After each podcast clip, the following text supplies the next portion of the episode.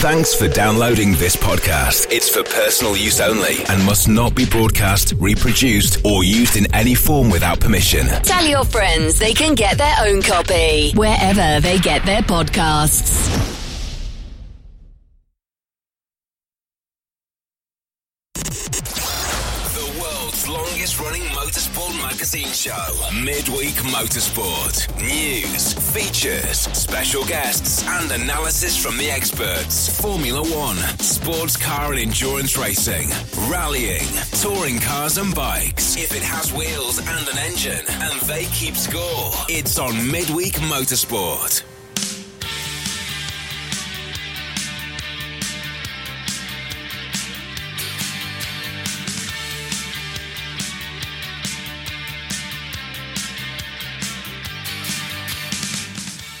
Hello, everybody. Just after 8 o'clock on a Wednesday night.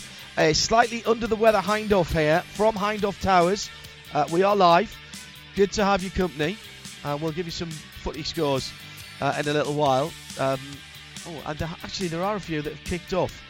Uh, so we can do that in just a moment. Uh, and this is Series 16, Episode 42. Would you believe it? Uh, it's nil nil, nil one, uh, nil nil. Uh, after 13 minutes, still nil nil. Uh, nil one. Oof, that's a bit of a shocker after 13 minutes. Uh, and one nil. Um, obviously, we won't tell you uh, which league they're from, but trust me, they are live. Up in London is our executive producer Tim Gray. Hello, Tim. How are you tonight? I'm fine, thank you. I, I can give you another score as well. If I Go just need to make my screen bigger because that's so small I can't read. You need that. a 49 inch. You need a 49 inch moment. curved display. Everybody's got them now. Even Allan McNish has bought one. Uh, it's nil two, Ah, right. and uh, I can't read the rest of it. But yeah, nil two. this is in the uh, CEV uh, ladies uh, volleyball qualifier first leg, uh, taking place in Switzerland tonight. All the cricket's finished tonight already because it's obviously Dark. yeah. Well, they have floodlights. That they're not short of power in the uh, in the UAE. Anyway, on a packed program tonight, Tim, we have what? Uh, we have all the usual features. Excellent. We have Hurrah, a big in fact. interview. We have uh, uh, usual contributor uh, Nick Daman. We have our usual contributor Shea Adam. We have an uh, occasional contributor Jonny Palmer, Excellent. presumably. Uh, Well, that will depend on technology. well, it also depends if he's got out of bed yet. No, that's not fair. He's up and about. Hmm. He's up and about. I know he's up and about. Uh, the emails have been swapped. That's fine. Yeah, but that to him would have been yesterday before he went to bed. You're harsh. Next time he comes down to see you, he might slap you across the back of the head with something hard. You're assuming he's not here already. And well, well, if he's here already, if he's there already, then that's great. Yeah, that makes life much easier. That's much easier. Uh, so JP uh, will be talking sports cars. Shea Adam will be talking sports cars. So quite a lot of visit Cayman Island sports car news, Shea Adam will also be talking Formula One, and Nick Daman will be talking Formula One. and he'll be talking bikes as well because we have a champion uh, at the weekend, and we'll be talking about that. Also some World Superbike news as well, and plenty of other intrigue and interest. We'll be talking rookies as well. Um, uh, shall we rank the rookies later? No, leave, that. Um, uh, on ad specutainment, here's what you're saying. Uh, Thomas, who is K- Kyle, um, or Kale, 91, says things we need this week a full review of the Rwanda Mountain Gorilla Rally and who won the spamming eating contest from COTA. You don't think, Thomas, that we would have extensively promoted that last week? Um, and he did say please as well. Um, without paying those off tonight. Tim is, if nothing else, he is very, very particular about that. Uh, right, I, to, I must say, we have been building up the Rwanda Mountain Rally Gorilla, no, Mountain Gorilla Rally, for a good 18 months on this show. So, you it know, would be remiss, would it? it now that it's actually happened, Not to say churlish. cancellation, um, we could be taken off the air for not following up. I think. particularly in Rwanda. Yes, right turn lover uh, is catching the podcast. Brody, back in the land of the living after a nasty cold and flu bug. You've given it to me, I think, Brody. Uh, If you listen, if you listen, listen carefully, you might hear that I'm a little bit croaky. Um, however, I do a very good version of Smelly Cat. You're very bassy tonight. I have to really roll that off to I, uh, make I am you anywhere near audible to most people. Well, I can put a bit of top in. Does that sound? But I'm, I was running as I always do on my mic. I run flat, so that was flat, and now I put a bit of top and a bit of middle in. How's that? That you like that better? A lot better. Yeah. A lot more natural. It's not helping me throat. so, um, think I saw the GP at the weekend in my woozy state. Says Brody. I thought you were away, Brody. Don't tell me you caught a cold or some kind of uh, flu bug whilst you're away. Uh, the sim racing bar steward is listening live tonight while having a night away from sim racing. Instead, he's flying around the galaxy in Elite Dangerous, the great great grandson of the original 1984 Elite on the ZX Spectrum. happy, happy days. Wonder if idiots and bodyguards on the grid will get a mention tonight. I'm sorry, we can't do that. Um, Jean, JJ, hello JJ, who won the spam eating contest, and was it held in the conjunction with the World Breaking Wind Championship? Uh, more on that in a little while. I'm, lo- I'm really, I'm losing my voice. Uh, Doug Amner, no FAs for me tonight. Rather disappointing. American hard gums rather than wine gums if snack of choice. What? Hang on. Have we got a wine gum shortage, Doug? Because I'm afraid It's definitely a jelly baby shortage because uh, Peter Snowden's eaten all of those. American hard gums are not an adequate replacement, and it's not like for like, certainly, for wine gums. Not like for like, but they have uh, they stand on their own merits. Okay. Uh, Marcel Duke, still trying to catch up on recent shows, timing limited, so I'm trying to shift everything around so I can be live for the FIA on the next couple of weekends. Do we know if the ongoing chip crisis is going to reduce OEM motorsports budgets for 2022-23? My answer to that would be yes, because everybody wants a new car, and the waiting lists for certain models are now two years. Two years.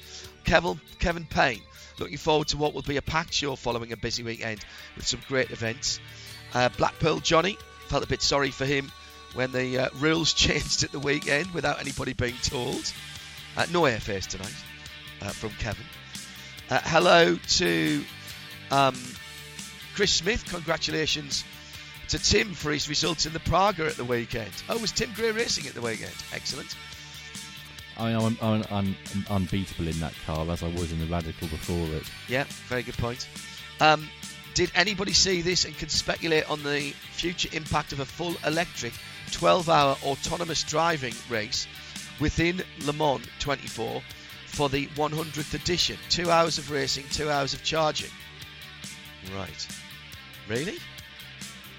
That seems a little bit uh, excessive on the charging. You can charge for two hours and have enough uh, battery to go for hundreds of miles. Yeah, but how are you going to do that within the 24 hours when you've already got a full grid over 24 hours? I'll look that up and see what we can find out. I'm sure Tim will be looking that up as well. Um, Not really. We might deal with this in a future show. We haven't got time tonight. Oh, really? Okay. Uh, Chris Suku says uh, the days gone past so fast. We'll stop work and sit down for a snack. So no AFA. Looking forward to the show and lots of sports car news. Dave Alcott uh, is listening uh, tonight as well. Uh, Otter. AFA's this weekend's race was nerve-wracking, went up and down. Tyre choice tactics playing a huge role. Only tw- 10 primates made it to the finish line. Um, we'll, I'm not going to read the rest of it because I don't want to uh, do the plot spoiler for later on for Tim and some results. New vehicle program going well for Alexander Orkin. Flew jabbed on the way home. Cooking sea bass for supper. Looking forward to a good show uh, as well. I might not get to the end of this. My voice is already starting to pack up. Um, hello to Jack Martin, who's uh, listening in from tomorrow. Good morning, Jack.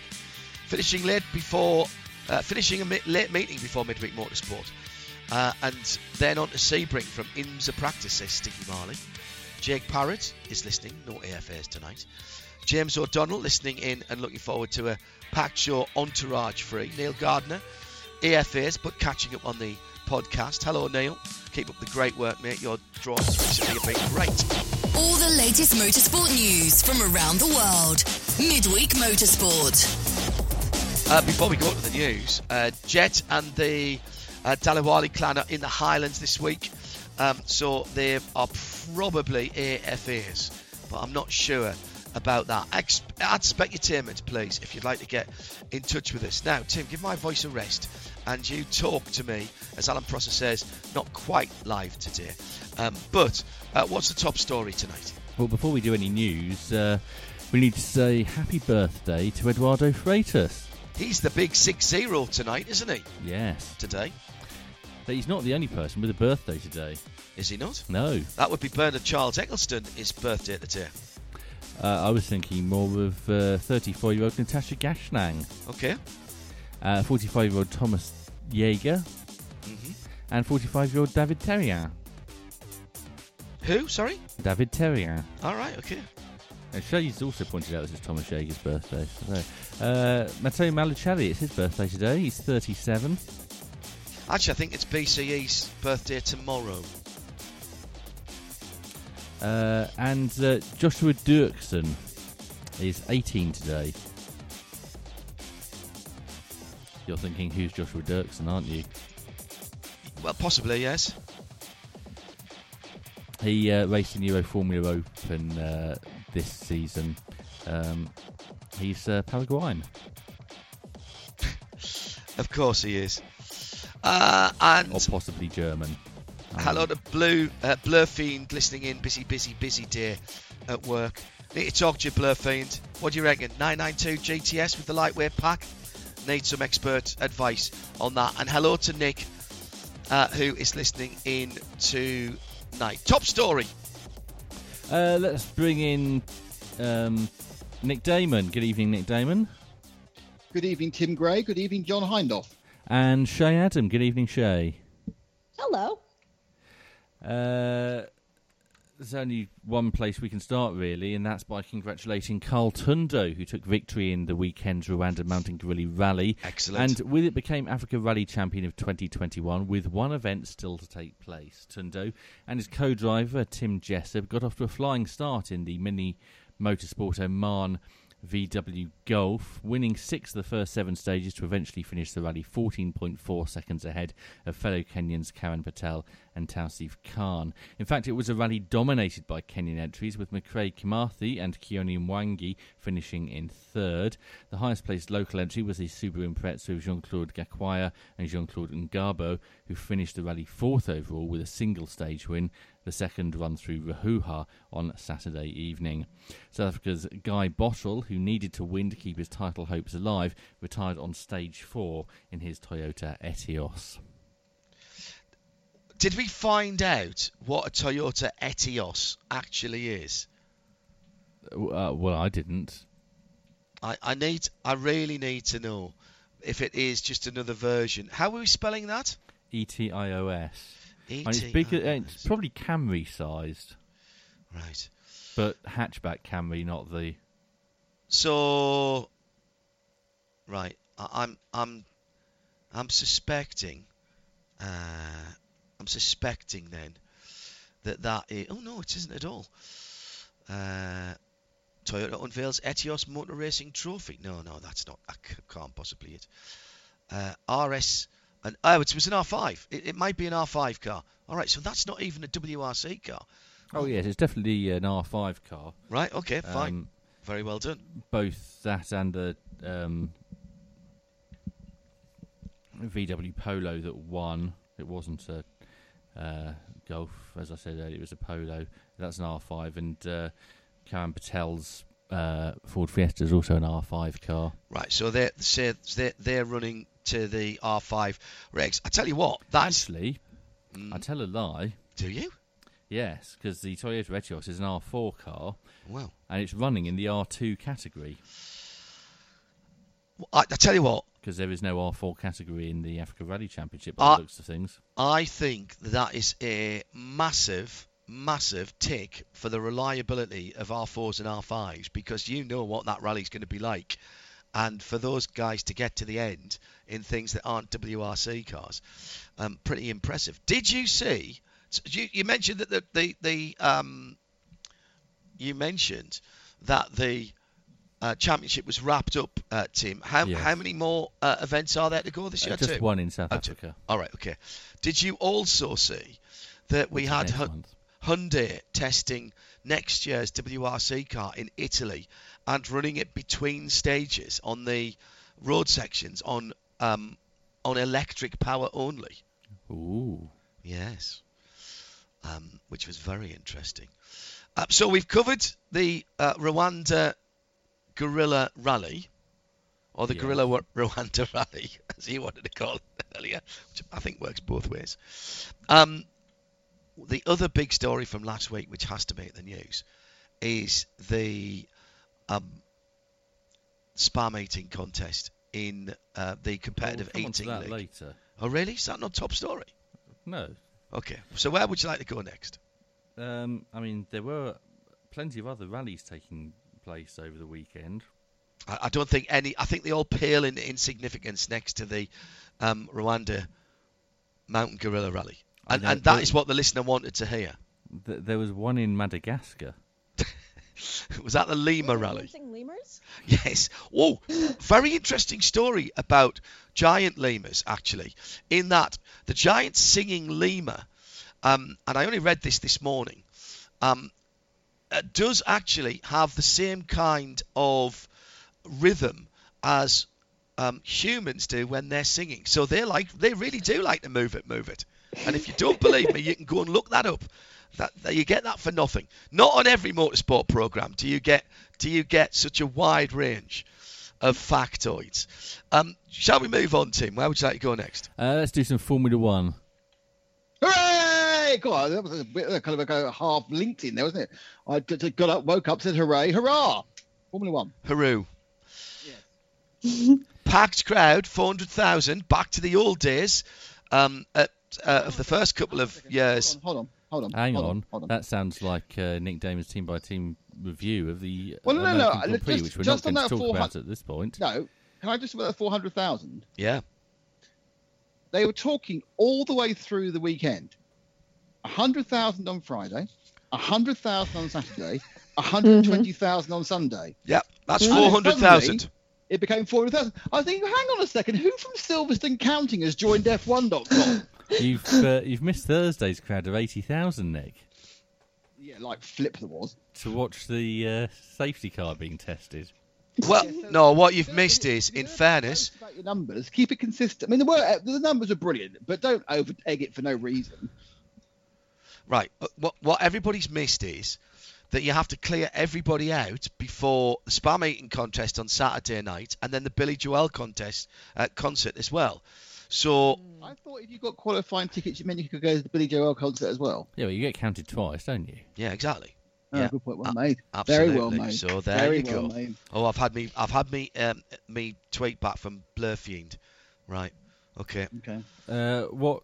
While we're on this, what was the uh, crowd like in 2019? Last time COTA held a Formula One race, Absolutely no idea. it's 351,000. What was it like the first year it was there when it was absolutely chocker because there was no Mexican Grand Prix that year? I've no idea. Yeah, because it looked it looked similar to that. Shea, Whatever happened, it was a good turnout. It was a great turnout. It looks fabulous. Lovely. Particularly that shot up the hill where the foreshortening of the camera blends. can we stop the- rambling about turnouts and It was good. actually do a news story? All right, go on then. Share. Shea, Hi. That's pot calling kettle black for the entirety of the 16 years this series. who is Steve Sisolak? Uh, why do I know that name? I can't place it. He's the governor of Nevada. Okay. And why would we be referring to him in a Formula Ah. One news story? Because Because there is talk that everyone wants to go to Viva Las Vegas now that uh, Miami is on the calendar as well, talking about potentially adding a third American Grand Prix. And when's this going to happen, Nick Daman? I don't know, a couple of years. Correct, 2023. I, I, I love the excitement in your No, voice there, Nick. Here's an interesting one for you. If they're going to do it in Vegas, it's almost certain it's going to be a night race. Oh, really? Vegas, which is going to give you some really weird viewing times because they're all, Ah, good point. because they are, of course, eight hours behind. Yeah.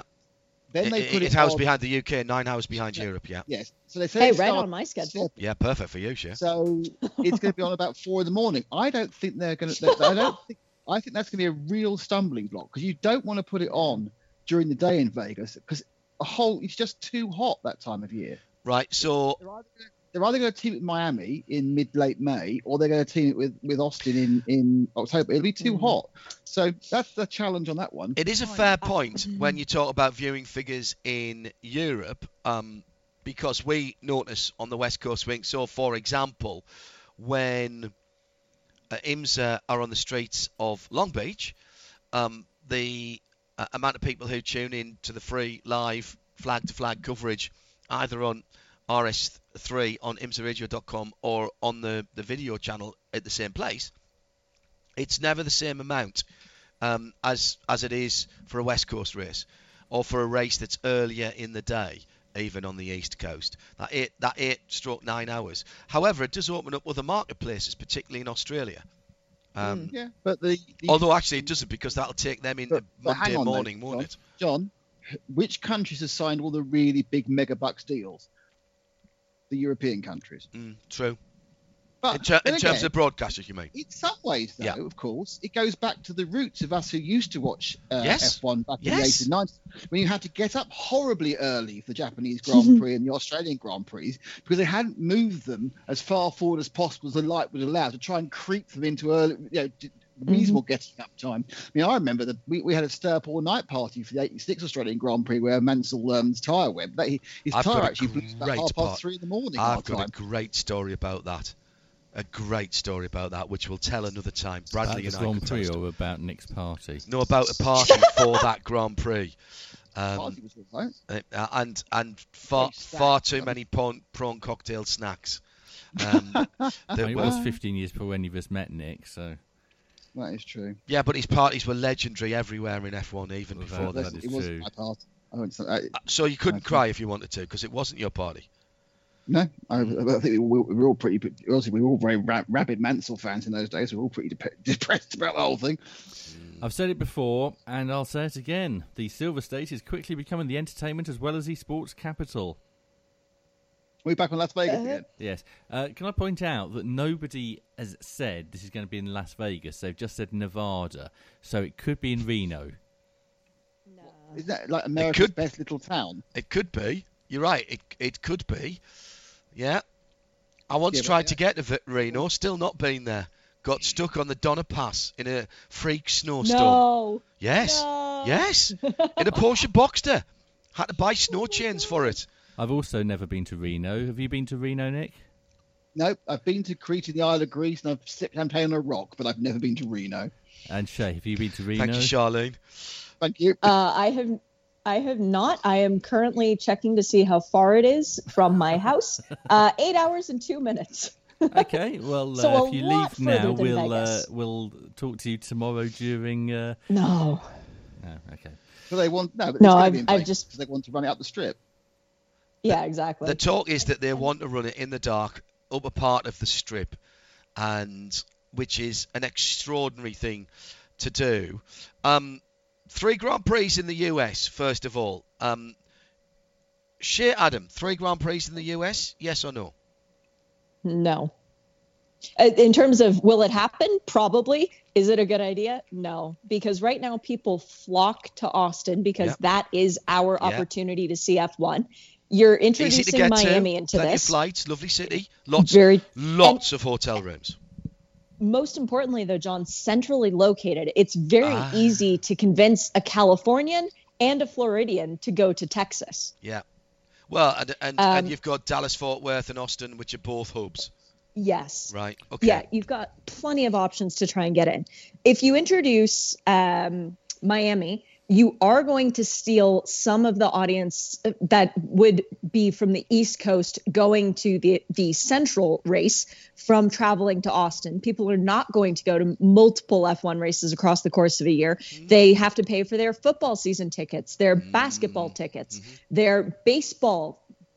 You know everybody's got hockey. Everyone has so many sports already. Yeah. Well, yes, but trying to justify There are people multiple in America who play trips. field hockey, John. No, that's and- just and hockey. Yeah. people who who Hockey is hockey. it. Ice hockey is hockey And- and played on air- ice. Hey, air hockey. Oh yes, well yeah, that's called that's air not hockey. on air either. Uh, Nick Daman, three races in in the US, Miami, which we'll talk about in a moment because uh, Tim's got a story on that. Miami.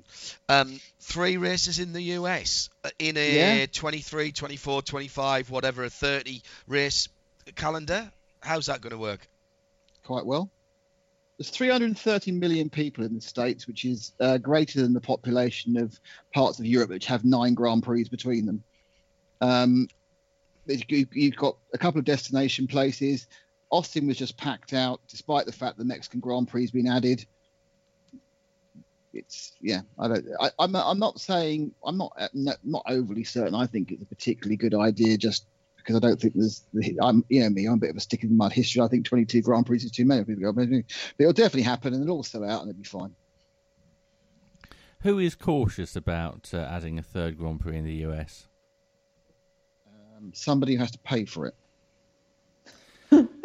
Bobby Epstein, Cota's founding partner, said anything that would stop the momentum of that, Well, there you go. referring to the Yep. Yeah, but the point about it would be potentially irreversibly detrimental. Well, that's what Shea was saying, Nick, wasn't it? About Yeah, about getting everybody going to Texas. But the thing about it is, so far, I, I mean, you know, yes, it, it, it perhaps you need to give it a bit of a look and see what happens in Miami in year two, because year one never counts. Remember. Yeah. Um, but the thing is that, that when they had Canada wasn't affected by Austin. Austin wasn't affected by Mexico, but they carried on on the upward bend. Uh, Um, the the trend is very positive as far as F1 is concerned, generally worldwide at the moment. I mean, I don't know how much of that is this particular this particular championship fight.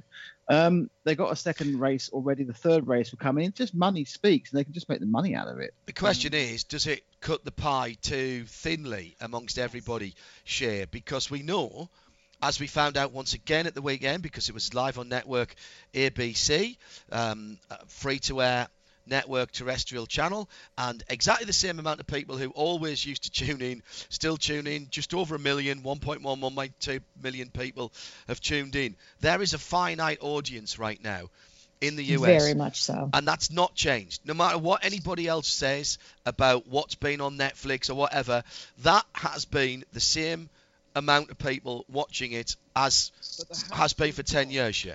The difference No, is and- there are nearly half a million of them at the circuit, though. No. That is correct. But the thing that I keep um, thinking about is this year was a bigger opportunity for Formula One in Texas because the Texas teams are not doing well.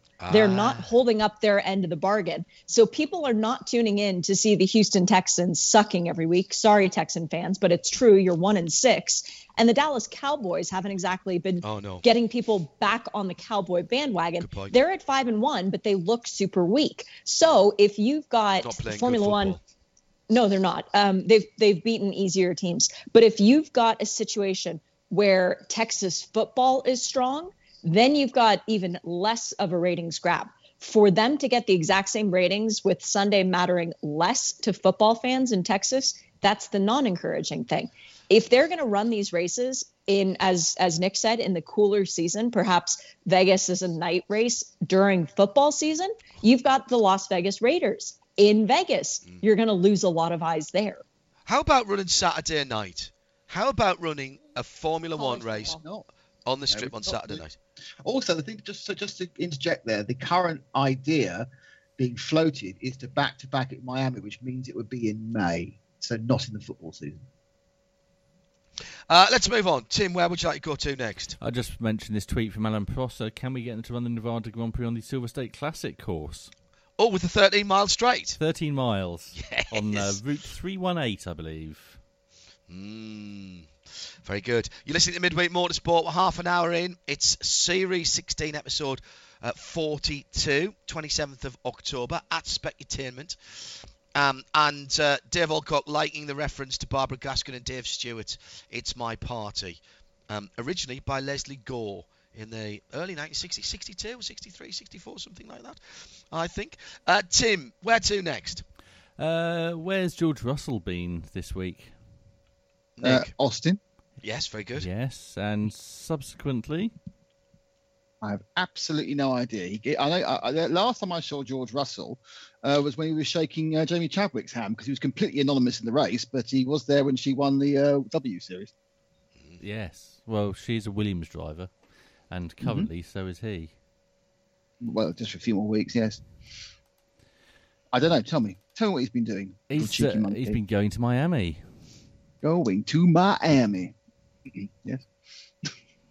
Uh, what to see the track? Yes, he's on a track walk. No, right. Well, that's not going to be used to him because they'll have completely resurfaced it and changed all the uh, drainage holes by then. But okay. Uh, one thing that we're not going to see uh, next year is uh, a new American team in Formula One. Uh, Nick Daman uh, is about to gloat on this one. Not gloating. It's just that I did say this wasn't a done deal, and everyone's saying it was a done deal, because you know what's what's the what's the overarching rule of Formula One? Never believe what you're being told. Follow the money. Okay. It made it didn't it didn't what the numbers that were coming out didn't make any sense for a guy who doesn't need to sell, which is the which is the Swedish guy who owns. It's not Longbow Finance. I really should remember which is the correct name of the finance company now who owns Sauber. So he didn't need to sell. So if you don't need to sell, you are going to charge more or want certain guarantees. And Andretti turns up thinking he's going to get a team for 250 million dollars when the buy-in is 200 million to F1 these days. Just seemed, just didn't. The money didn't make sense, and that's that's nothing to do with Andretti. For me, saying it's not going to happen, as always with F1, it was the cash didn't make sense. And, and F1 teams are going to start making a profit soon because of the cost cap. And when things make profits, don't forget their worth was it 10 times the profit value plus the value of the, the fixed assets.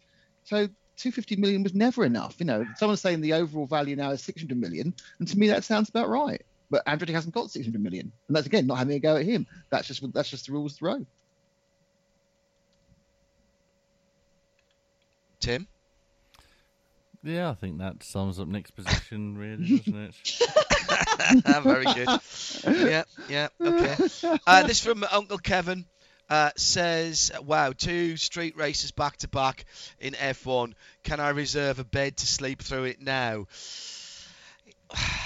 I don't think Well, they how- are typical street I'm races, in fairness. Wait till we see what Jeddah is going to be like, because I'd that is rather a not, street thanks. race. I realise there's reasons against that, but let's just pure, view it on a pure automotive racing track situation.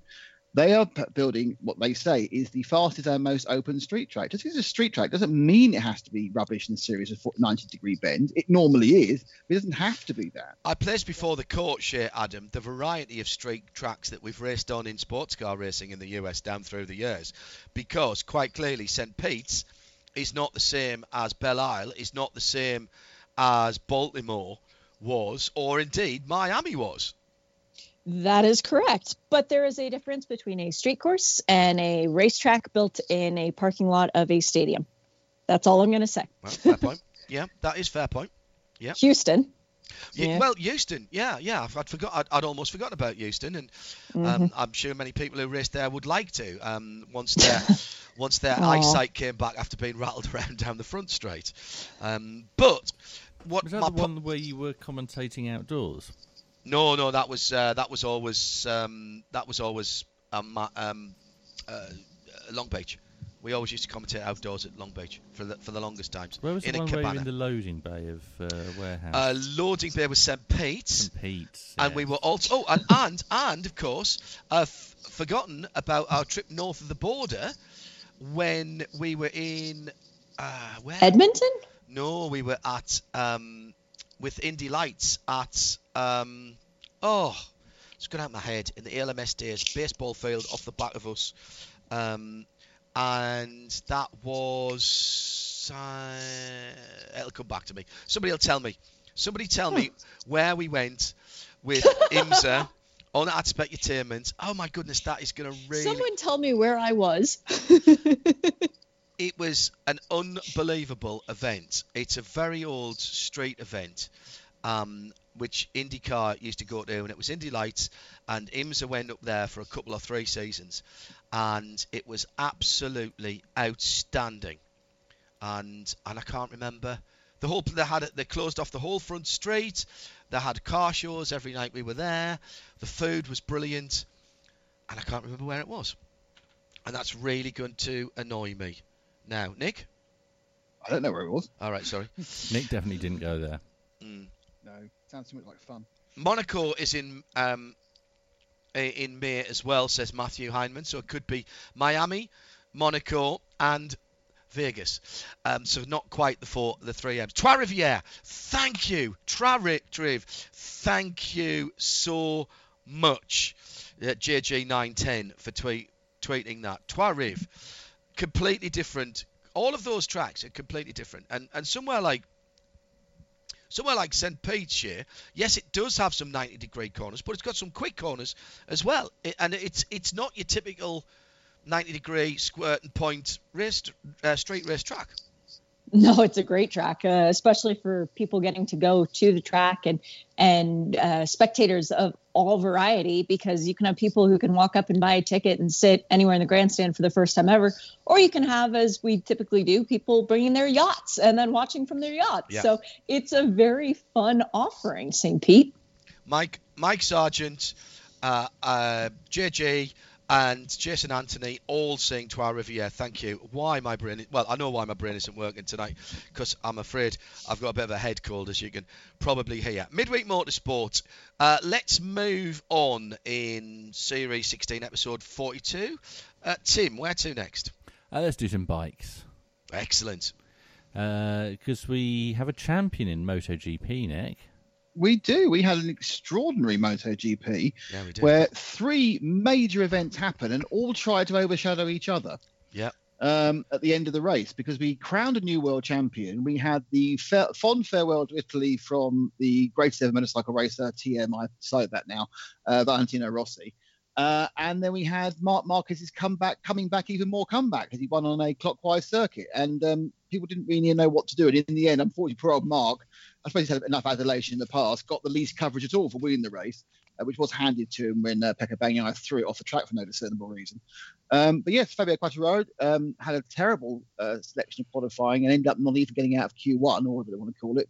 Qualified 15th and then drove a very clever little race, just slowly chipping away, getting past people one, two, three, four, got himself to third. So he didn't need to, uh, didn't have a battle with for the podium, came fourth and won his world championship in a very, very structured way, really. Why, Nick, given that France was the first nation to really exploit motorcycles in any way, shape, or form, um, 125 years ago, why is it taking a century and a quarter to have the first French top class motorcycle champion?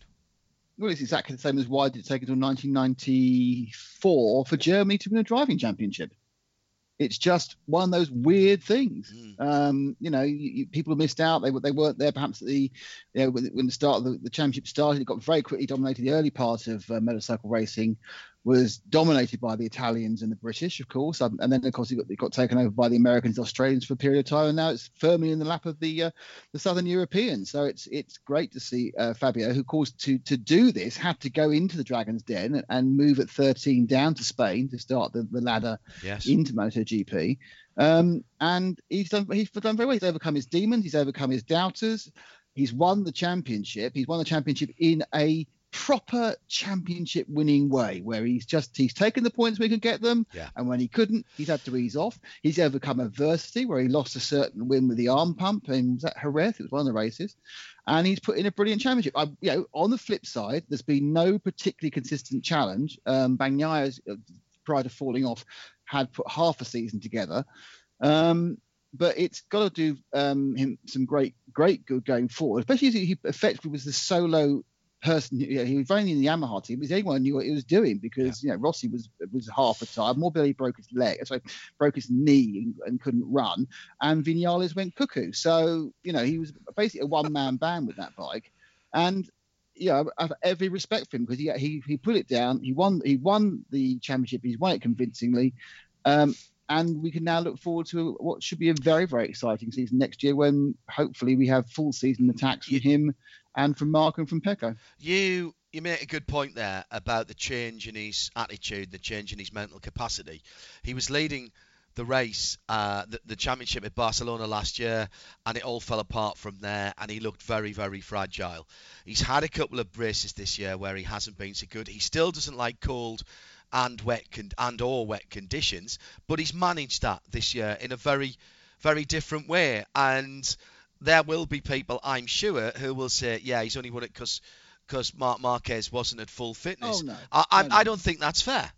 No, I, th- I think I think that um, I don't think that, as Marc said, it, it, it, he gave a very, good post for his interview. This is this is about him. This is he's he put together a you know I think you could certainly say, you know, Joan Mir, you would definitely say won it um, by being the least bad rather than being the best Yeah. last year. Where I think Quartararo has put together a fantastic season. Um, you know, he's had two. He's had two. So he had the Jerez issue. Had the strange thing that happened. I think it was in Barcelona where his chest protector fell out, and Yeah. that was the one time where he. I think we saw the old. Um, I don't put not mental instability, but, you know, um, you know, sudden brain fade in in that situation. But that's once this year. He's maturing all the time, and the confidence they've got from winning this this championship is going to be immense. And hopefully, he'll have a proper team around him next year. Um, I'm looking forward to it. I think it's, it's good to see Marquez come back. Marquez has got you know four or five months to try and get this shoulder back working. It's, it's never going to be 100, but he needs to get it back nearer to, to 95 or 90, and then we should have a, a, a great championship. But we have a we have a genuinely great champion, Yeah. um, and a very nice guy, and someone who obviously meant an unbelievably large amount to, to win it in the way he did. It'll be massive for the for the French motorsport nation as well. Front page news of, of, of the French daily papers on Monday, rightly Yeah. rightly so uh, as well. A couple of other stories I want to pick up on. Um, very quietly after the family tragedy, um, Maverick Vinales took the Aprilia into the top ten. Uh, just uh, uh, what P8 in fact, just a tenth behind Aleix Espargaro. Second half of the race. Second half of the race, very quick apparently. I Yeah. I, I was reading reports saying he was he was absolutely flying in the second half of the race, and knowing how he's, you know, he needs to get his. He doesn't like being in traffic, as we know. So he, he Yeah. must have got himself in a bit of clear air, and he was able to show the speed of the bike. Um, one two for Repsol Honda. You mentioned Marc Marquez winning it. Pol Espargaro uh, came in Yeah. second. All right, there were other uh, uh, other factors at play there, but that's now believe this or believe this not. That was Honda's first one two in four years. Well, that's because they've not had any decent number twos for Marquez, haven't they? Even even Lorenzo didn't work out very well. Um, yeah, I mean, I think it's, it, it was it was a, you know yes, you can always make caveats, and but the fact is they put they put the first two bikes over the line, Mm. um, and they, they they absolutely deserve that. Yes, and Ducati threw it away, but did they throw it away because of the the riders were wrong? They both went at the same place. There was a bit of an instability on the bike. Yes, the tri- tri- conditions were tricky, but they were everyone's riding around the same track, and obviously Quartararo was was coming back and not trying and not really trying to win, but. No, it's great. I think I think Pol Espargaro's struggle. He's managed to get the bike through. As long as as long as Honda realises it's it's not a indicative that, that that bike's brilliant and carry on with their development path, which I'm sure they will. Um, yeah, I mean, you know, it was good to see. Uh, and and finally, um, the last turnout of Rossi in his home ground, remarkably threw his helmet in the crowd, which Got he some never points does. as well. Got some points. Yeah, got think He was tenth, wasn't he? Ninth or tenth. Yeah, Yeah, just, I mean, just and- great. Where is the next? So you know, you talk about the domination of of Italy for a while. So you know, we had Agostini, we had Biaggi, um, Lucane- uh, Lucanelli, um, all of those.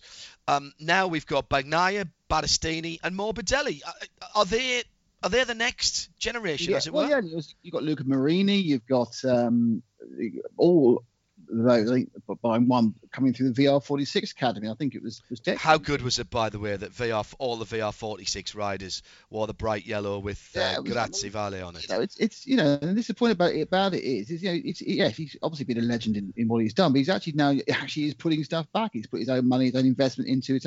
Unfortunately, into Italian riders. Obviously, he'd prefer to put it into riders of all nationalities, but then again, he is a proud Italian, so why wouldn't he do it? No, I don't have a and, problem yeah, with that. and he's and he's worked and he's worked them, them, them the, the number of them um, through the um, the process, and a lot of them have, have looked pretty good. None of them are on full works bikes yet, so it's it's looking very much like there's going to be a, a- a s- a I don't know what, what's the collective noun for Italians. I don't know.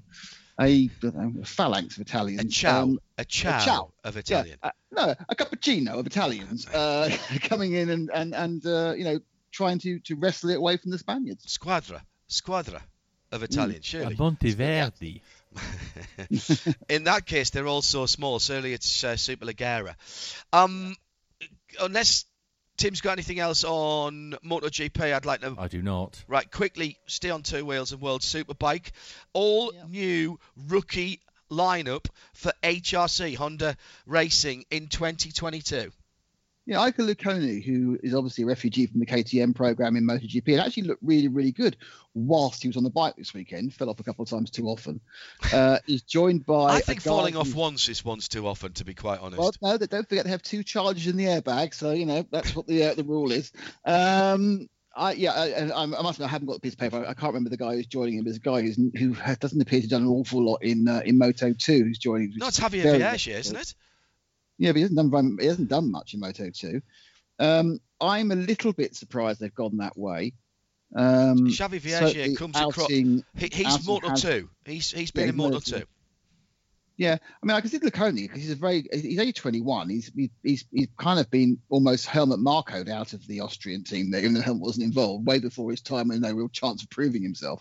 So he's now uh, dropped back down to to World Superbikes. Um, yeah, I mean, I think it's uh, it's an interesting choice, but I'm surprised they they ditched Haslam or didn't get somebody with a bit of superbike experience because that bike needs developing. Xavi, in Uh, fairness, has had seven years in Moto 2 and only had four podiums. He's never not had a win, three pole positions. Yeah, I mean, I know there's things about teams, but you kind of think he's been that long there that long, not getting. I mean, you kind of wonder how he got picked out from the hundreds of, of, of very talented motorcycle point. riders.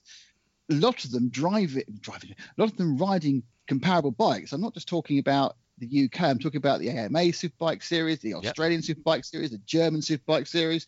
I think there's a French Superbike Series as well, isn't there? There's Italians, definitely. Yep. And they've chosen this guy from Moto 2 who's done nothing. Now, I might be proven completely wrong, but it's a really weird choice. it, it is a case, though, isn't it, that sometimes people jump onto the bigger bike. You've got Yeah. Binder going from Moto direct from Moto 3 to join his brother in MotoGP this year, and all sorts of people saying that that won't work, um, or it might not work. But we have seen people before who've had a massively accelerated Fabio Quartararo, because I mean, let, let's be honest, the other thing that came out of the weekend was the change in the regulations for the minimum Yes. age Yes, to race right. in any MotoGP. And if that if that regulation had been in, cl- in place, we would not have had we would not have had Fabio Quartararo when we did. Yeah, I mean, and it's unfortunately, it's, uh, yeah, uh, they have upped the level, um, the entry, but what they've not done, it, it, it's, it's, it's, gone to it's gone to 18, isn't it, from 16? But Mm-hmm. For it- all but MotoGP class, for yes, all but MotoGP but classes, three, two, feeder and one. races, where of course we had a fatality this year, it's only gone from 13 to 14. Mm. So they've, they've, yeah, the I can't remember what the Spanish series, CV, CV, series, Spanish yeah. series, yeah.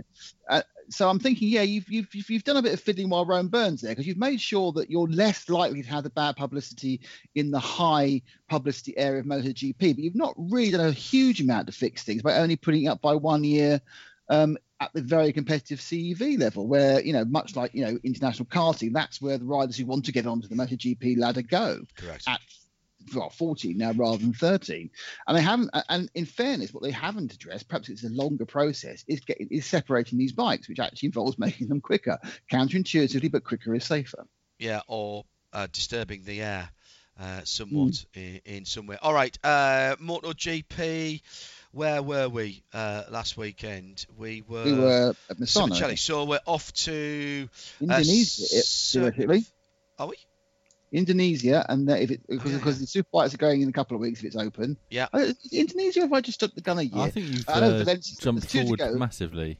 Yeah, sorry. I, uh, it's Valencia's the last race. What's the penultimate? Is it Port- Portimao and Valencia? Sorry, I've got I've, I've got my years crossed. Yeah. Portimao and Valencia for Yeah, MotoGP. that, that's and confused me, but I wasn't going to argue Sorry with you. Sorry about that. And Yeah. Indonesia for Superbikes, and then and the MotoGP against Indonesia next year. It was a long conversation about Indonesia. Um, before we move on, a couple of tweets coming in at Specutainment. We encourage you to join in. Uh, Alan Prosser, surely now it is in terms of Italian riders, a Valentino of Italian riders. Very Yeah, good. that's not a bad idea. Yeah, and Doug Amner, I've got news on his snack selection for tonight. He's given up on the hard gums, very poor. He's cracked open the emergency chocolate orange. I, I, have tweeted back to him, but I've always found that in lieu of wine gums, midget gems um, are the next best Oh, thing. They stick to your teeth too much. Depends how you mix them. You've got to mix the right colours, I always think. It's always your way. I like- How I like-. I like the black one, a white one, and a red one together. Can't imagine why that is, can you? Uh, you're listening to Midweek Motorsport. Midweek snacks uh, this week. Ket, as it would be called, from my neck of the woods. Uh, and Tim Gray, where would you like to take us next? Oh, we're going to do some IndyCar news next. Uh, lot of testing going on, Shea.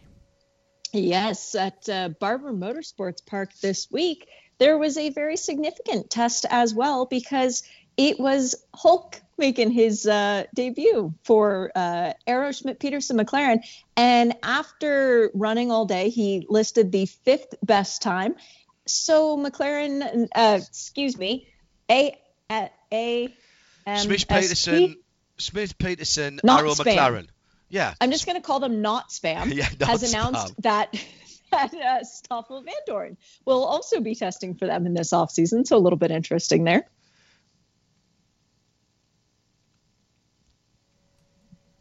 Have we lost Shea? No, she's just, Just stopped stopped talking. talking. Skip Uh, to the end of a sentence, I think you'll find there.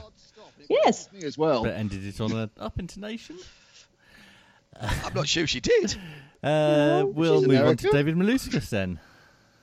Uh, he was the quickest driver at that test uh, that I mentioned with the five drivers there. He is looking pretty locked in for a ride for this year uh, with Dale Coyne, and he seems pretty happy with the way that things are going so far. So it looks like another uh, product of the latter series moving on up to the big show.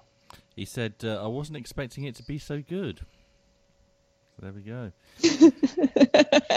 Well, he was That's a very vote good. of confidence in your new team. Yeah, no, he was very Uh, good, wasn't he? Logan Sargent, probably not going to do IndyCar.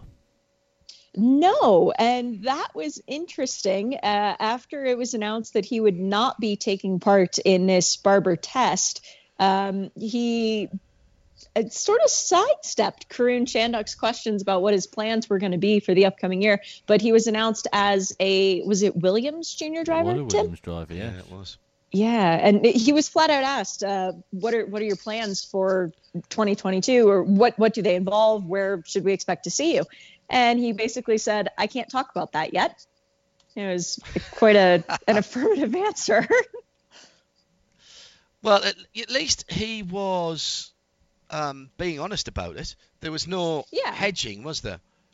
well, but he he could have said, you know, I'm I'm going to be racing in something in you know the U.S. or in Europe. He could have given some indication as to where he's going to be, but I, I do understand the position that he's in because if he has signed a contract that he can't talk about yet, then he can't talk about it yet. But it, it is interesting that he's been in the headlines so much over the last couple of weeks, particular. Now, do you want to enter the Indy 500? No, do you? Not really. Sorry, Nick, do you? Yeah, I'll enter it. Yep, yep, I'm Yes, straight in. Excellent. You're I know how to just- go, just turn left. just the sort of person uh, that Will Marotti is looking for. Terrific. Okay, where do I sign? Uh, you just need to uh, pledge uh, a thousand or ten thousand or a hundred thousand dollar. Uh, no, just a Right. thousand or two thousand or three thousand or four thousand, up to ten thousand dollars in thousand dollar increments, and you can hold a percentage ownership stake in uh, the Marotti Autosport car uh, entering. I thought. Oh, I thought I was year. driving. No, no, no, no, no. You're, you're entering as a team owner, Hang on. and Are you still interested? over hundred. No. No, he's not interested. I, I thought Tim was going to say it's a raffle that you can pledge a certain amount. It gives you raffle entries, and then they're going to draw for whoever gets to drive the car. Uh, no.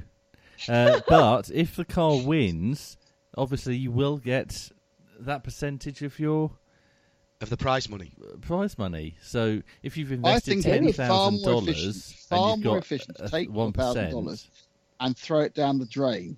Because at least you have it. Some sort of workout in doing that. It'd be far better to take your thousand dollars, go to uh, a casino of choice in Las Vegas, and put it either on black or red, because at that point you've got a fifty percent chance of winning, chance. rather than a one in thirty-three. Or even better, if you want to be involved, why not take your thousand dollars, buy a ticket to Indianapolis, and go and watch the race? Yeah, Yeah. fair point, well made. Uh, if you invest between one thousand and four thousand dollars, uh, you also get other perks, including a private garage tour, driver autograph session, VIP team party, monthly newsletter, monthly Zoom meeting, T-shirt, hat, uh, ownership certificate, race day ticket, and a share of the purse. Can I, can I ask you a question? Yeah. After 18 months of lockdown, does anybody think an, an extra Zoom meeting is an incentive? No, Maybe not. Uh, invest five thousand pounds, and you get all of that plus two dinner tickets, and you can bring a plus one to the VIP party. lovely. Uh, you also get two tickets to the IndyCar Experience two-seater ride. You get your name written on the car, and you get an additional race ticket. You can have that for nothing with Mazda at the moment. Yes. Uh, if you invest a full ten thousand dollars, you get two uh, Indy 500 suite passes. Your name is displayed more prominently on the car's livery. You get a framed ownership certificate. Wow. Um, and uh, for those of you who Right. can't afford any of that, until Thanksgiving, you can uh, invest two hundred and forty nine dollars, um, and uh, that gets you the chance to enter a raffle. A chance, I knew there was a raffle. always. Uh, so far, and this is as of uh, mm, two hours ago. Uh, they've already raised three thousand dollars. Well done. Wow. Excellent. This was only launched at lunchtime today, so Yeah, well done. Who's their driver? Hey, look, and they who's haven't the got a team? driver yet. And they haven't No, got a They've team. got a Team car, Motorsport. they haven't got a team. Can I point out they haven't got an entry? Uh, and more importantly, uh, it's it'll be oversubscribed next year, so they might uh, aren't have even to necessarily get in the pre-qualify. actual race. Yeah, Yeah. very good. It's a very good uh, point. Actually, Realistic- more important, they haven't got an engine, which is the key shortage out there. yeah, that's fair enough. But they do have passion. If if you put in ten thousand dollars, uh, we can buy an engine from somewhere. I think they can actually. take take one out to somebody. We can steal No, one from We can you- bribe you can someone get a to give us one of their spares. You can get an LS3 crate motor for less than ten grand. I'm not sure that would be legal. I think it's not a don't so. 2.6, is it? It's not a 2.6 twin It is turbo. not a 2.6. I can confirm that. No, no. However, how good does the new Z06 look? Yes. Oh my gosh, Yes, yes, and please. indeed yes. I'm not Yep. sure a 700 horsepower is quite enough though, Shade. Are you? Ah, no, but it's tunable. It's a Ah, good start. Yes, fair point. it's, it's tunable. It's, it's, it's, it's normally aspirated. To have it to make the thing really bonkers, it needs to have um, Supercharger. you know, supercharger or turbo. Yeah. suppose those Chevy V8s, they've got Supercharged. space. Yeah, but have they got the space to get the supercharger in? we can find it. With Well, the? Just you take the just- bonnet off. Yeah, just Sitting cut a hole top. in the bonnet. Yeah, sitting on the top. Easy. Yeah. Bonnet Where there's a will, there's a way. Yeah. I'm Well, sure it's tunable. Somebody all before the first cars get to their owners, and bear in mind it is going to be available in right-hand drive as well. Um, so I know Krilsey is already salivating at the thought um, of them getting to Australia in the next two decades or whenever it is it'll take for them to get there. Two years, I think it is. Um, so And even then, they'll be turned away at the uh, border they don't have Oh. Oh, too early, too early, Tim. Um, and uh, but that, before they get to their new owners, somebody will have a tuning kit because 700 God, of horsepower course they sounds to me conservative for that fat, flat, plain crank motor, which sounds phenomenal. And yes, by the way, anybody at GM, um, I, I'd quite happily do some miles in one just to test it out for you. Uh, we've got a minute to go before half time, uh, Tim, just to prove we're live. It's now uh, nil nil, 2 1, nil nil, nil 2, and uh, nil nil, which I'm looking at those very carefully to see who we might be playing in the uh, quarterfinals. Uh, time for one more? I think the volleyball's over because I have no pictures of that anymore. Ah, okay, fine. Time for one more story, or do you want to go straight to half time? Uh, let's go straight to half time and we can do uh, the um, uh, all the other things together in uh, the second hour. I had forgotten that I had this queued And up. now, from Norwich, Don't have time for this now. it's the quiz of the week. We've actually got a bigger problem with this. Just fade that down gently and I'll talk. No, let me uh, let it play out and then I'll explain what the problem is. Ah. If you fade it down a bit, I'll still talk over it.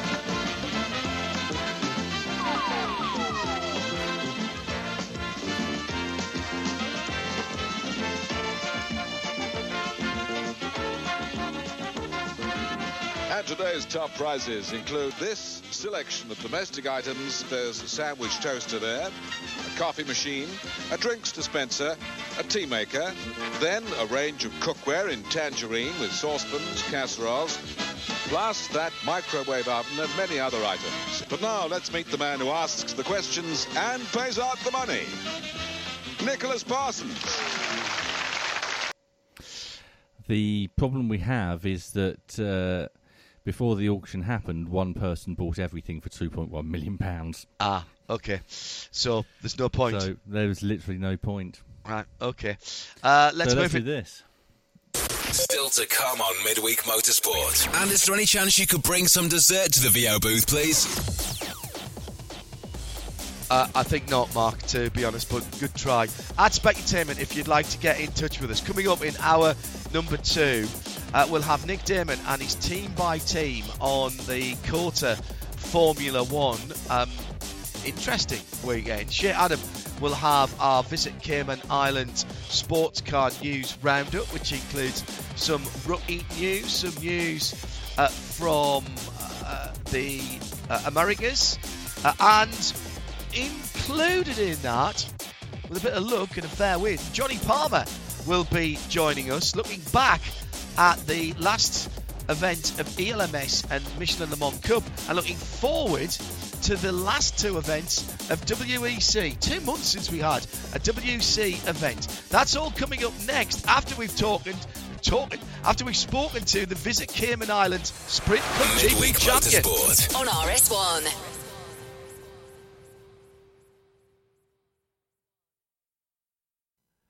Well, delighted to say that uh, we are joined now here on Midweek Motorsport by the Porsche Visit Cayman Islands Sprint Challenge Great Britain 2021 professional champion, and that is Theo Edgerton.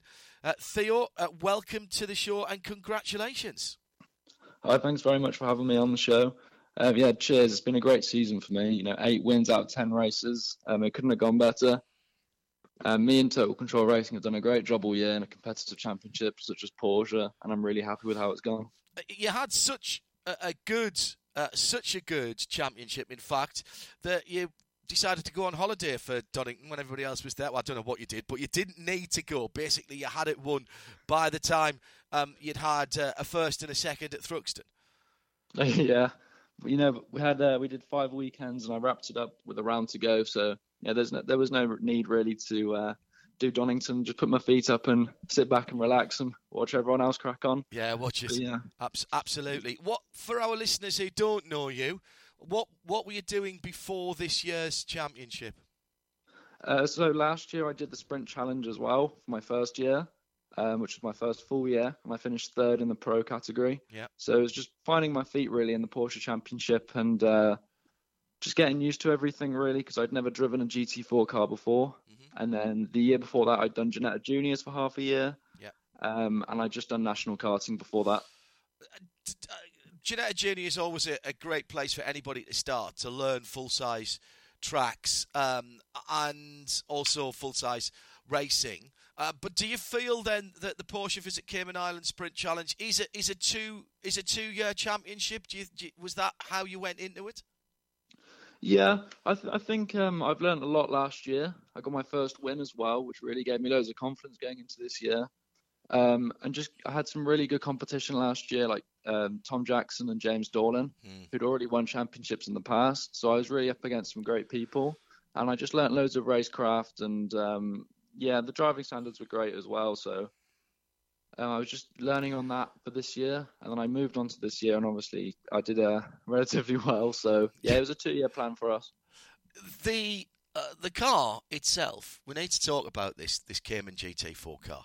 I was at Porsche GP a couple of weeks ago, and they had three or four of them ready to be delivered to their to their new owners. And for for the uninitiated, uh, GT4 cars now are pretty pretty sophisticated racing cars, aren't they? I mean, the steering wheel in itself doesn't. uh, It, it's it's not just from the road car, is it? No, there, there's lots of uh, different settings for it and everything.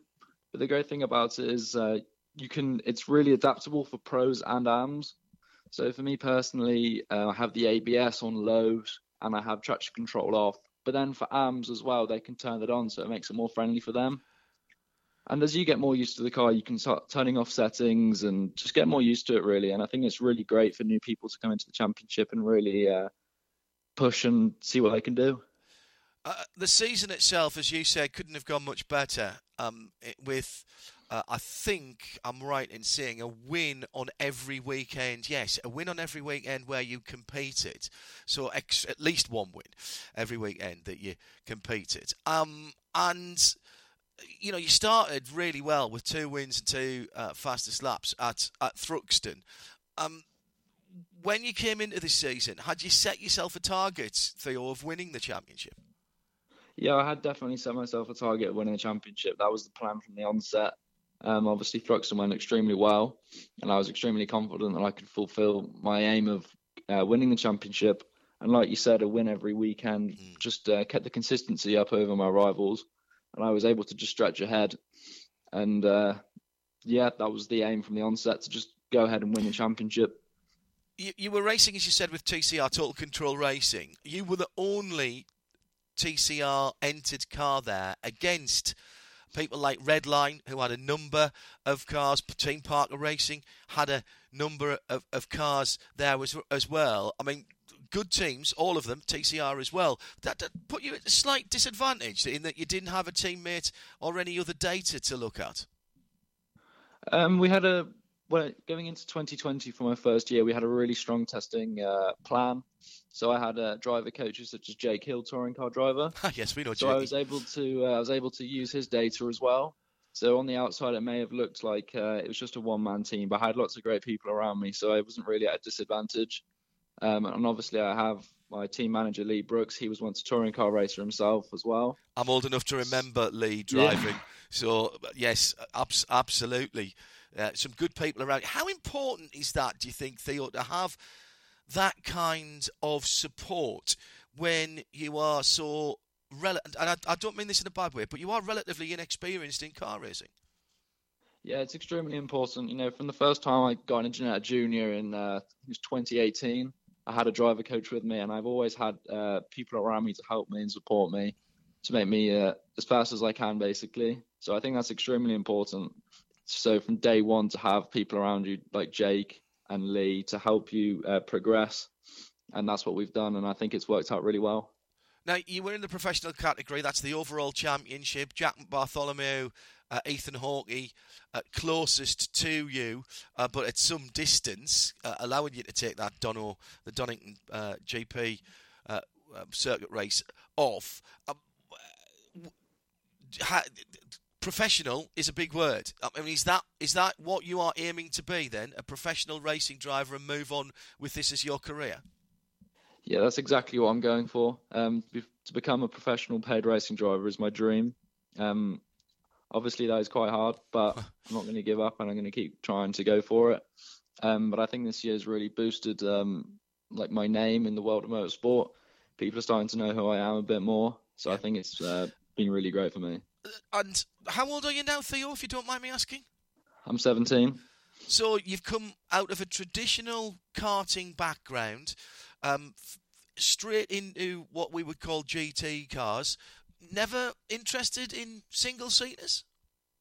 Um, I did test a single seater a few years ago in 2019 with Arden Motorsport, but um, I, I, was more interested in the GT cars personally. I think there's more of a future in GTs than right. single seaters. So that's the uh, that's the route I chose.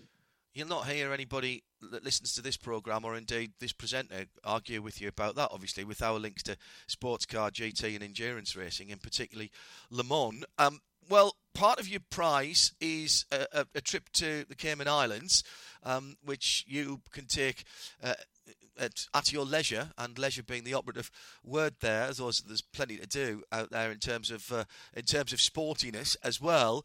Um, once you've got that out of the way, plans for 2022. Um, plans for 2022 are well, I've got my uh, Porsche Junior shootout scholarship coming up oh, on yes. the 3rd of November, which I'm a finalist for, which I'm very grateful for. Um, so and where's that, Theo? Sorry. And where is that taking place? That's at Silverstone, so right. Porsche Experience Centre, and we're doing stuff on the track as well. So hopefully, fingers crossed, that goes well for me. But uh, even if it doesn't come off, I'm looking to do Carrera Cup next year.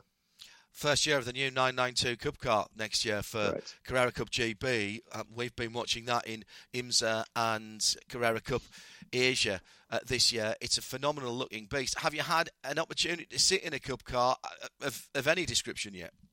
I was lucky enough to drive one actually uh, last Wednesday cool. at Silverstone GP with Team Parker Racing. So that was that was an amazing experience. They're so fast and agile, and I actually loved it. Can you even compare that with the GT4 car? No, they're very, very different. I, I, like you're very good. You're very good. You might have a future in this. No, absolutely not. Uh, the, the, new 992 as well. From the times that we've been seeing set in in the uh, Carrera Cup North America. Um, mm-hmm. It's it's right up there with GT3 times, um, GT3 category car times. The, the, it's now I mean, from a GT4 to a Cup car, you would have said it in years gone by wasn't that big of a step up. But this car seems to be so much quicker. This new car, um, and I'm I'm hearing there's 30 cars coming into the UK next year. I mean, that's already a very competitive championship. Do you feel with the new car coming in, it sort of flattens the playing field a little bit? Yeah, I do actually, because um, I know the 991.2 was very, very difficult to drive, and it, it really took time for people to master. Yes. So I think um, going back to the 992 now for next year, I think it should level the playing field and put everyone back to square one. And are you stepping up with TCR, or is it is that TBA as far as the team's concerned? Um, I'm not actually sure at the moment. Um, we've had a few discussions with a few different teams, so nothing's uh, nothing's sorted just yet. But we're we're looking around and seeing uh, just we have just made our making our choices at the moment. And how far down the line, Theo, do you have to look in terms of your career? You're a young man, still in your late teens, but obviously you want you've said you want to make a career out of this. So, do you have as we sit in here now, do you have a three-year plan? Do you have a five-year plan? How how does that work? Um, well, every year we're just um, weighing up our options and trying to see what's best for me. Um, like if, so, uh, Carrera Cup's on TV, so we think that's great for us. Um, we're not looking too far ahead at the moment. We're just taking it as it comes. Um, but I think Carrera Cup is perfect for me for my GT uh, potential career in uh, GTs because, like you said, the Carrera Cup now, the 992, is so similar to GT3 cars. Mm, we think it's a great step up for me. Yeah, and the UK is not going to take the ABS option either, is, is what I'm hearing from um, uh, contacts at uh, at uh, Porsche uh, Carrera Cup GB. I know that they have they have put it on the cars in in all the classes in uh, in the US because they think it's a help for, for young drivers. I'm, I'm led to believe it won't be, so it, it will still be a tough car. Uh, all of that uh, brake modulation is something um, that that everybody's gonna gonna have to uh, gonna have to learn. Uh, Porsche is such a great brand, and it, it's so intrinsically. Uh, involved in GT and endurance racing. When, as a young driver, you were picking options a couple of seasons ago, three seasons ago now, um, for where you were going to go. Did that factor into your thinking, Theo, that Porsche is such a big name and, and there is a potential manufacturer opportunity there in young driver terms? Yeah, yeah, definitely. I think uh, Porsche have got a they're a great brand, a prestigious brand, and they always bring great grids to the UK in particular. Mm. Um, I think they've always got strong championships all around the world, which opens up many options for me. Um, and obviously they've they're a big brand in uh, factory racing. So Le Mans, for example, they got the 911 RSR, and they were doing they were doing LMP ones as well. Mm. So I think um, that's that's a potential route, you know, to become a factory driver for Porsche would be amazing. But um, yeah, definitely when we were choosing which championship to go for a few years ago before I did Sprint Challenge, they were uh, definitely the uh, a big choice for us, and we decided to go for them for the uh, prestigious brand. Uh, it's fair to say you've had a very good year, Theo, with yourself and, and TCR Total Control Racing. Uh, congratulations to you and the team, and everybody who supported you as well. Um, starting off on a career in motor racing, any form of career in motor racing, is is never easy. Who who's been backing you? Are, are you still effectively self funding this through the family, or have you got some sponsors behind you? Yeah, we are mostly self-funding it. In all honesty, um, we've got a few sponsors on board, but um, ideally we'd like a few more. but uh, it's very difficult in this current climate with COVID and everything. Of course. So, um, but yeah, fingers crossed we can uh, do Carrera Cup next year. That would be great. Yeah, well, we wish you the best in that, and we'll keep an eye on you. Uh, Theo Edgerton, a very, very, very uh, significant season for you uh, last year, and the champion in the pro category of Porsche Visit Cayman Islands Sprint Challenge here in Great Britain for 2021. Uh, hopefully, we'll talk to you again in the future. Uh, at various tracks, not just in the UK, but around the world as your endurance and GT career uh, continues. Thanks for coming on Midweek Motorsport, Theo. Thank you very much. Theo Edgerton there. Uh, and uh, I can now say we have our next guest lined up and say welcome Jonny Palmer. Good evening, Jonny. Good evening, Tim. Ooh. Hello, JP. How are you? Lovely clear line. Sounds like you're sitting next to me. oh, fantastic. Uh, you were. At, you better uh, not be, because I've called. If he's sitting next to you, he should have his headset on rather than me getting him in here. One of you's going to get slapped across the back of the head. I can't quite reach the monitor in the way. Uh, what um, you were at Portimao at the weekend for the conclusion for the of the European Le Mans series, of course. I was and uh, a thoroughly entertaining event it was too. Although, uh, sadly, the first I think the first red flag of the season after yeah. a horrible accident for uh, the Greek driver Andreas Laskaratos uh, in avoidance of a spinning Memo Rojas. So uh, that uh, brought us to a halt for 20 odd minutes, and it's one of those awkward races. Not least because, of course, we want to make sure that Andreas and Memo are okay. And once we'd achieved that they then go and adjust all the drive time amounts, don't they? So we're issued with uh, these special bulletins to, to try and stay on top of uh, the, the, the non-pro drivers and how long they have to stay in the car and making sure that everyone has abided by the rules. But eventually, it was uh, surprisingly enough a first win of the season for defending champion Phil Hanson, who of course moved to gold last winter and it was joined by Tom Gamble and uh, Jonathan Aberdein. So they were able to take victory. We already knew that Team WRT had uh, managed to score on their debut season uh, an LMP2 team victory with a round to spare. They, they managed to do that at Spa last month. And as far as the uh, the championships went, uh, JP, because it was the, the final round, and there was a bit to play for going into Portimao. Yes, um, and discussions were had actually fairly late on into the night, so much so at LMP3 level that uh, Allan McNish, who was doing the presentation ceremony, kind of had to skip over LMP3 because discussions were still being had in the stewards' room. But um, later oh, right, on, right. Laurents Hörr arrived, um, tapping Allan McNish on the shoulder and said, I'm ready. I've been announced as the champion. Can we get you back on stage, please? And this was about 30 minutes after the, the ceremony itself had come to a close. No way. So, yeah, yeah. So they had to. I mean, the music had started. Everyone had started drinking. They turned the lights down, and um, yeah, it was a question of hang on a minute, hold the party.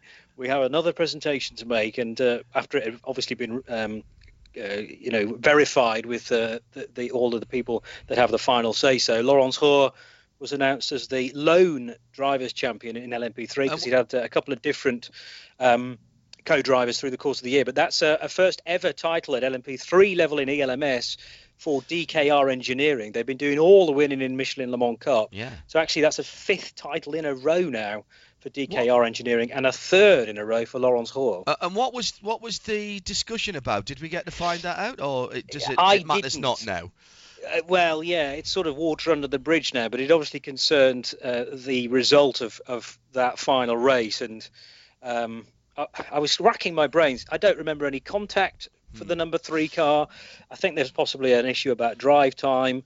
And when there's a title up for grabs, uh, you you know, they, right. They, Yeah, precisely. And I think there may have been one or two protests in that had to be followed towards their end. And once all that was done, um, it was a shame actually for, for Cool Racing, for Matt Bell's crew, also joined by Niklas Krütten and Nicolas Maulini, because they arrived in Portugal as the championship leaders, but uh, had a, a, horror weekend. Ah. Uh, and as a result, it went to DKR. Uh, Iron Lynx crowned the champions in GTE.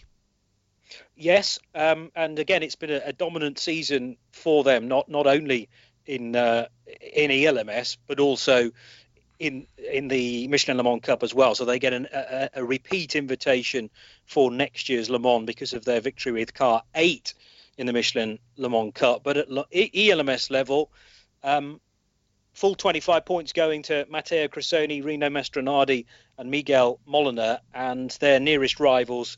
Um, could only finish fourth. That was David Perel and Duncan Cameron in the end for the Spirit of Race crew. They'd taken victory earlier on the season at Monza. And the defending champions in the World Endurance Championship have also been doing ELMS this year. That's Francois Perrodo, Manu Collard, Alessio Rovera. They finished way down in eighth place. And uh, again, they needed to score well to try and outjump the 80 car. So it is uh, car 80 and Iron Lynx, as you say, taking victory at GTE level. Uh, and uh, Team WRT, of course, are the overall champions. So who's going to get all of the invitations there then, JP, for for Le Mans? We've we've got some uh, invitations that have been handed out. I take it. Yes, we have. So WRT had already secured their invitation for next year by winning the title at Spa-Francorchamps in September, but also the second place team in LMP2 gets an automatic invite. So that is the 22 United Autosports car that right. uh, sneaked in with its first win of the season. Right, so that was a significant LMP, result for them at the weekend. It, it, was, yeah. yes, because they were able to. I think they jumped up a, certainly a place, yeah. two places they jumped up, yeah. in fact, above G Drive Racing and Panis Racing, the 26 and the 65 cars, therefore demoted to third and fourth respectively. There's also an automatic invitation to the LMP3 champions. Now, you can't run LMP3 in the main 24 hour yeah. race, I hear you say. That's quite right. I heard you say that at the weekend, you, actually, yeah. Yeah, yeah, there you go. But you can you, you can utilize an LMP2 car. So that means we're going to see DKR for the first time at LMP2 level in the modern era. Now, if you go back far enough, I think Graham Goodwin found out that they'd, they'd run a dome in the past, they and had, that was yeah. an LMP2 rules car, but uh, it was a few years ago. So it's good to have the Luxembourgish team back again uh, at LMP2 level. And then the top two in GTE also get places. So Iron Lynx with their 126 points with their 80 car. And again, it was a fair old fist fight for mm. second position. Spirit of Race entering the weekend in third, but they jumped ahead of car 88, the AF Corse of Ferrari, and bag the second invitation. So Swiss squad Spirit of Race also going to be there, presumably with Duncan Cameron. Uh, and not the only championships uh, to be uh, sorted out at the weekend because, of course, Michelin Le Mans Cup uh, finished as well. We've been following that all year with you and Graham uh, here on the Radio Show Limited network of channels. Uh, GT3, Nicolas Leutwiler uh, getting the driver's crown in GT3. Yes, uh, and he again will be a solo champion mm. because mm. for a, swapped, a, a round, a couple, couple of times, one times, yeah yeah, I, th- I, have a feeling Julien Andlauer was busy at a Nurburgring. It might have even been the 24 hours. I think you might I remember be right. that uh, yeah. Paul Ricard clashed with that weekend, so he got Wolf Henzler, Henzler in instead. Not exactly a bad sub, really, was it? Precisely. um, but it, it, meant that Leutwiler was therefore the only ever present and had managed managed to outscore uh, Paolo Ruberti, who he was um, fighting with in the number eight car. So eight wins the title. Now, a quirk of the rule set means that, and this is trying to get around the sort of hooky bronze drivers that are a little bit too good for being bronze, a bronze plus. So if if a bronze driver starts getting some very good lap times, they take something like the top 10 average times out of the previous meeting, and if it goes beneath a certain delta, you have to take an 80 second uh, extra period of time in the pits. Now, Iron Lynx think, well, we're not going to use Rino Mastronardi if he's going to cost us time uh, during the pit stop halfway through the race. So they brought in Gabriele Lancieri as a sort of second bronze.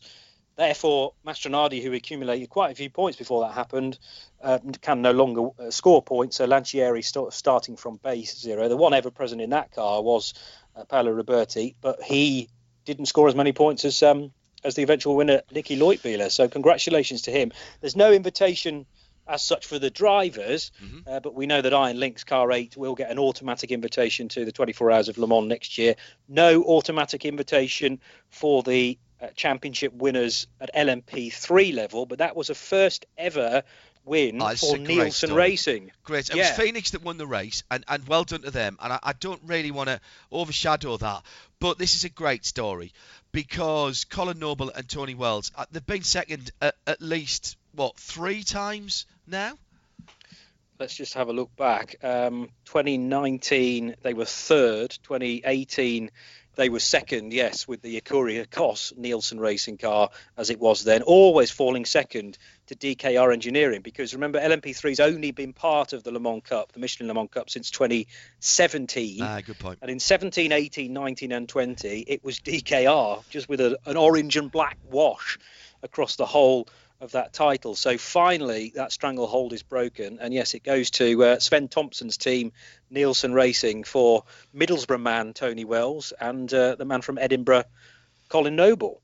Yeah, great stuff uh, um, from them. I think that that is uh, a, a great story. Uh, Tim Gray wants to have a quick word.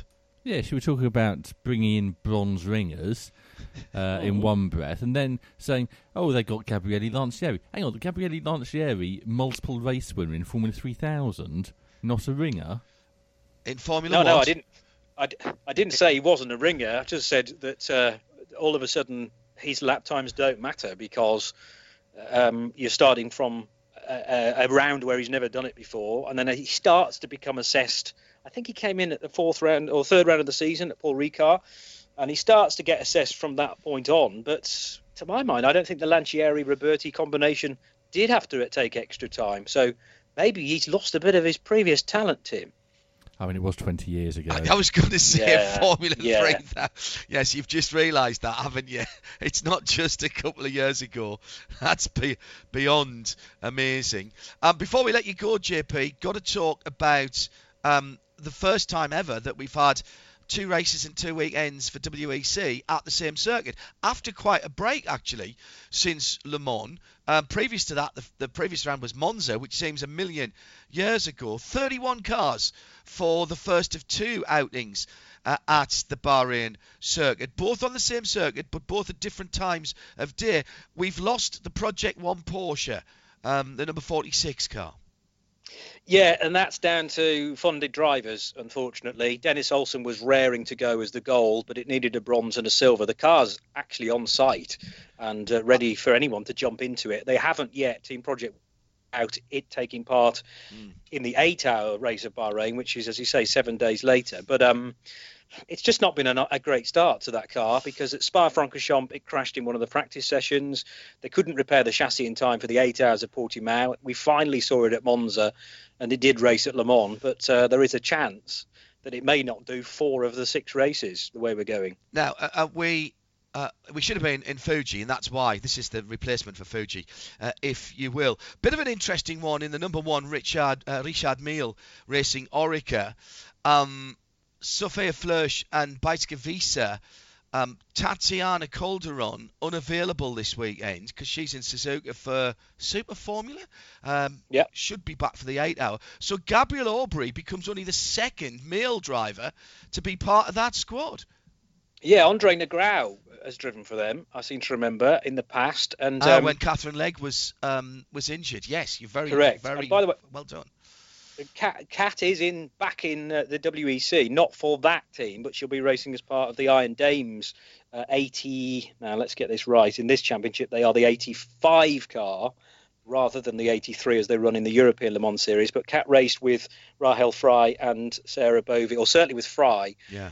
At the start of the year at Spa, so she goes back into Iron Lynx, and yes, um, Gabriel Aubry, who has had a, an up and down year, um, oh no, was it last year that he he had uh, found himself to be uh, contracted COVID? So uh, you know there've been health issues for Gabby at, times, but I'm impressed with the amount of options he's got because he's raced with two or three LMP2 teams within the last 18 months. And Richard Mille Racing on that topic, there's there's to be a uh, post-event rookie test, as there always is at Bahrain. This will be on Sunday, the 7th of November. And the top two in this year's W Series already going to that. So uh, Alice Powell and Jamie Chadwick. But do you remember a young driver that you and I commentated on in the Alpine Elf Europa Cup during Barcelona. the Barcelona Yeah. 24 hours? Lilou Wadoux, Yeah. who I'm a massive fan of. She got her first win of the year at Portimao last weekend because the, uh, the little Alpines were in support of the ELMS. She's down for the rookie test as well. Yeah, that was a good drive by her. I, I think she's got a real future, and it's good to see those three drivers, and particularly her. All right, W Series, it's big, it's shiny, it's got a lot of money behind it, and all of those drivers are driving on the series money. She's drive, she's paying her own way there. And, I'm, and by the way, I'm not taking anything away from from Jamie or from Alice, who, who particularly Alice Powell, who's had to take some time out because she couldn't get funding to go racing. But I think it's really good that uh, Lilou Wadoux is is back in in there as well. So all 11 LMP2s this weekend with three driver lineups. That's interesting, but in some ways not surprising, JP, because I think this is the first time we've ever done a race, and this is the six-hour version. We've got an eight-hour to come. I think this is the first time we've done a full race in in daytime, in daylight hours, in the sunshine. At Bahrain, yes, and uh, the temperatures are expected to be about 32 degrees Mm. Celsius. So, um, yeah, that's, that's what's up, 90 Fahrenheit. So, um, the driver changes, I think, are going to be crucial. Although, interestingly, nobody's adopted that uh, methodology in GT Pro. Um, they're all, um, you know, going to take to, to, to sort of uh, expose themselves to a bit of brutality through the course of the six hours.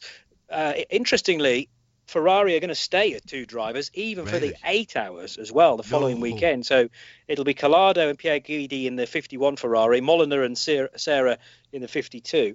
Whereas Porsche will bring in Fred Makowiecki in the 91 and Michael Christensen in the 92, as they did at Le Mans and as they did at the eight hours of Portimao as well. So it's a strange decision from Ferrari. Maybe they just think it breaks their rhythm by bringing in a third. Yeah, very good. Um, I, I, it, which which car did you say Katherine's in? 85, isn't it? 85, yeah. She, she- replacing Michelle Gatting, I presume, is she? Yes, uh, Right. Michelle's been doing quite a bit of um, Ferrari Challenge Europe, so I wonder whether there's a clash there. But I, I think Michelle. I don't know actually whether there's going to be a tweak to that lineup for the eight hours or whether it'll stay as such. But um, that car, one of only a few not carrying success ballast, because plenty have been performing well in the results of the previous two races and the championship as well. The heaviest car is going to be the 83 Ferrari that leads the championship, Perrodo, Rovera, and Nielsen. bizarrely, uh, as we get to this stage of the season, and, and I, I had to look this up to, to find it out 'cause it's been such a long time since, uh, even since Le Mans, it seems to me. Or at least that's not true, but there's been a lot of racing in between times. Only 13 points separating the top four teams uh, in the LMP2 Championship. Um, Jota Sport in the 28, Stoffel Vandoorne, Sean Gelael, and Tom Blomqvist leading. 23 drivers and eight teams mathematically still in contention for the championship. And of course, next weekend race, it's one and a half times points because it's eight hours. Work that one out. You, you're going to have to have Well- an abacus out. I think I might have to. Yeah, shoes and socks off time. I, I do know that there's 65 points left on the table. Right. So that's 38 for a win in the second weekend, 25 for this weekend, and the two points for pole position in each of the individual races. But yes, um, let's just have a look at the, the, the standings in LMP2. As you say, it is eight teams. And I can run through those. Uh, so it's Jota that lead on 28. Team WRT was still in the, the mixture, only a point behind. Wow. The second Jota car, 38. United's car, 22. Inter Europol competition of Poland. Racing Team Nederland, they're up there despite being a Pro Am car. Dragon Speed USA, likewise a Pro Am car. And Real Team Racing, Wow. all mathematically with a chance of taking the title. Wow. Toyota, of course, um, have got the Manufacturers' Championship. It's one of their two cars set for the Drivers' Championship. Only nine points between Jose Maria Lopez, Cami uh, Kamui Kobayashi, Mike Conway uh, ahead of the number eight. They're in the seven, ahead of the number eight of Hartley, Kazuki Nakajima, and Seb Buemi. I suppose in some respect you'd say that the seven car have got the momentum. They're coming off the Le Mans win. Um, it, I, I, can't say, and I, I, I, would, I don't know. And now that Mike Conway has has won Le Mans, I, I, I think he'll be quite happy with getting that monkey off his back. Uh, yes, true. They, they have been world champions in the past, but uh, what I like is that there's so few points separating the, t- the two uh, t- the two cars, so it's very tough to call. And um, Bahrain, yes, with wide expanses, but uh, there have been some big incidents there through the course of uh, the uh, period of time that, that that race has been run. We have had an eight hours before as well, and that going into the darkness. So two very different um, iterations of the race one being entirely held in daylight. I don't think we should necessarily count discount the Alpine though either, because generally oh, the for Alpine, a race win. Oh no, absolutely not. No, yeah. no. Well, a single lap speed, it's quicker car, but the problem is built to the previous set of regulations. The fuel tank's still not as big as it could be, and as big as mm. the regulations stipulate. They've adjusted the weights, so 26 kilos taken off each of the Toyotas down to 1040, but they've also taken some weight off the Alpine, so that it now weighs 20 kilos less than an LMP2 car. So that's down yeah. to 930 kilos. And, you know, the megajoules have been wiped as well. Well, not wiped, but there's a fair bit of, the megajoule power, power per stint been taken off too. And we're back to 520 kilowatts for the Toyota. That's combined power mm. of the ICE and the hybrid.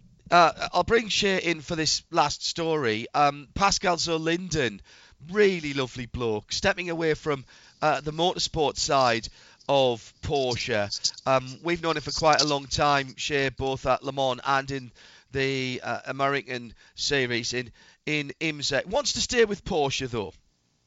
Yes, very much so. And he, he said that he was stepping away for um, personal reasons, wasn't it, John? So, yeah. um, best wishes to, to he and his family and hopes that everything is okay and that he can come back aboard uh, relatively soon because he has been a very good captain of that ship over the last couple of years. A lot of success. Uh, he he was mega. He has a great giggle as well, uh, and he's often made me laugh. And he's always been available for us and to answer the hard questions. So the first of two rounds of WEC uh, at Bahrain this weekend. JP on duty um, with me for his sins on Friday for qualifying, which we have live for you. That's a 220 in the UK. And then Johnny Mowlem will be uh, stepping. So it is it is WEC by John and Johnny this weekend. The two Johnnies, uh, Jay Palm and Jay Moore, uh, at the the weekend. And what time are we starting on Saturday for the main race? Uh, down to Greens at 8:30 in the morning. Yes. All right, JP, enjoy that, and I'll speak to you on Friday. Yeah, looking forward to it. See Thank you, you, mate. Thanks, Johnny. Great work at the weekend. Really enjoyed it. And before uh, that, tomorrow night at 9 on uh, RS1, it's on the grid. And this week, their guest is Nick Percat, talking about his move to Walkinshaw Andretti United for 2022. Uh, also, talking to David Tunnicliffe about how uh, Supercar TV is covering eight consecutive. Eight six consecutive race weekends, and a full preview of the weekend, rundown of the latest news, and special announcement for uh, readers of the Race Talk and On the Grid listeners. Very good. That's tomorrow night at 9 here on RS1. Now, Nick Daman returns because it's time for Nick Daman's team by team review of the Formula One Grand Prix of the Circuit of the Americas, and we're going to start with AlphaTauri. We are. Um, we're not going on a pit walk. We're not going to uh, attempt to talk to any celebrities. Not allowed to um, do that. We're just step no, away. Well, I think I am allowed to do it. Who do you think you are? Who do you think you are? You're not allowed to do that. Okay. Honestly, do you work for me? Get off my grid. I'd like to point out. His birthday I'd like tomorrow. to point out. I've been blanked by far bigger celebrities. well done. Moving on.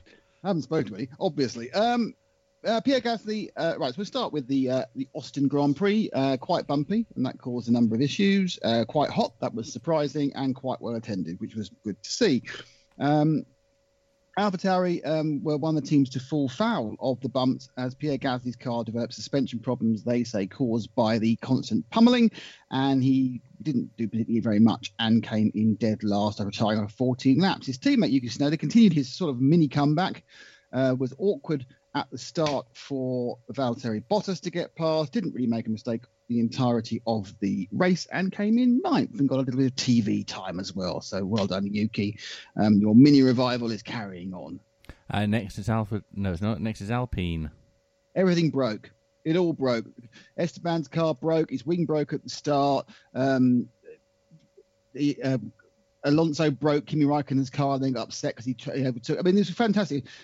Alonso had a moan because Raikkonen overtook him off the circuit when Alonso had pushed him off the circuit in the first place. You're kind of going, yeah, all right, Fernando, you can't have it both ways. And then Alan Permane managed to get himself on, who's the race engineer, uh, sorry, the um, team team manager, to get himself on radio. Oh, well, it's going to be fine, isn't it? Because uh, people are allowed to overtake off the circuit now. Everyone's going, stop being silly, Alan. Uh, and then Antonio Giovinazzi, it was just a kind of a pantomime of people at the back of the grid falling off and, and, and want to overtake each other. But the, the net effect was that both the Alpines broke down due to vibrations as well. So they'll be embarrassed by that and hide. Uh, so we move on to Haas, not last Yes. and second last this week. Uh, they know. both still running at the end, although both two laps down. And Nikita Ma- Mazepin uh, on, has it, Marzipan. feet. Well, yes, he didn't. In, he actually had to come into the pits at the end of the first lap. His headrest came undone, which, if you remember, the last time you can remember this happening was three or four years ago in Baku, but that was Lewis Hamilton and cost him the race. Uh, yeah, it wasn't properly attached. He came into he was few. He was 25 seconds down to begin with. He then continued to be absolutely horribly slow and ended up um, something like uh, a minute behind his teammate. Um, Schumacher wasn't really, neither of them were seen really on the coverage. You're right, I Mick Schumacher sort of almost did get in the way of uh, Max Verstappen on his, on his penultimate lap, but then also did him a favour by giving him DRS. So uh, another, the American team in America with its German driver and its Russian driver and Russian finances. Um, yeah. So uh, mm, uh, another very bad weekend for them. Uh, this time at a race which is nominally their home race. There was a article uh, on Fox Sports this week uh, explaining why uh, Haas is so terrible in Formula One, and uh, actually doesn't explain this at all. it doesn't mention any of the real reasons why they're so terrible in Formula One. Uh, but it's a good read. 2019. Uh, we'll move on to Williams. Yeah. Okay. Well, yeah. Um, yes. And we, uh, George Russell took an engine uh, and complete engine started at the back. Well, one of the many things at the back. Uh, had a quiet race, overtook a few people. Nicholas Latifi made a mistake on the first corner and uh, punted. I say a mistake. He, it, it's a it's kind of a confluence of cars in that area, and so he ended up touching the back of Stroll's um, Aston Martin. Ended up not facing the right way, lost a lot of time, never caught back up again. Uh, another less than good race. So a couple of poor races now for Williams. Not for any other reason. The car's not particularly quick. Um, after some good run of points, they'll be hoping something different in Mexico. Uh, and oh, you did mention Latifi, didn't you? Yeah. Yes. Uh, so we move on to Alfa Romeo. Alfa Romeo, yes, Alfa Romeo snatching defeat from the jaws of potential point scoring victory. Uh, Kimi Raikkonen had another busy race. That incident with uh, Alonso, which uh, resulted in him losing his floor, he then said was the reason why he spun out of 10th place with a few laps to go, uh, saying the lack of floor, but the lack of downforce meant his tyres had worn out, hadn't got quite enough grip, and he just spun. Um, my guess was what actually happened was he made a basic mistake. Antonio Giovinazzi you know, kind of flaunted his chance of getting in some points at some point and didn't. So again, uh, Alfa Romeo they've got no points, no one's buying them, but that's not a problem. They're fine. Alfa Romeo is Again? just done. Aston Martin. yes. Um, Sebastian Vettel started one of the teams. People started back with a with a brand new engine. The the link between these new engines are all they're all Mercedes at the moment. Um, he uh, did pretty well. Got himself up to 10th, drove very sensibly.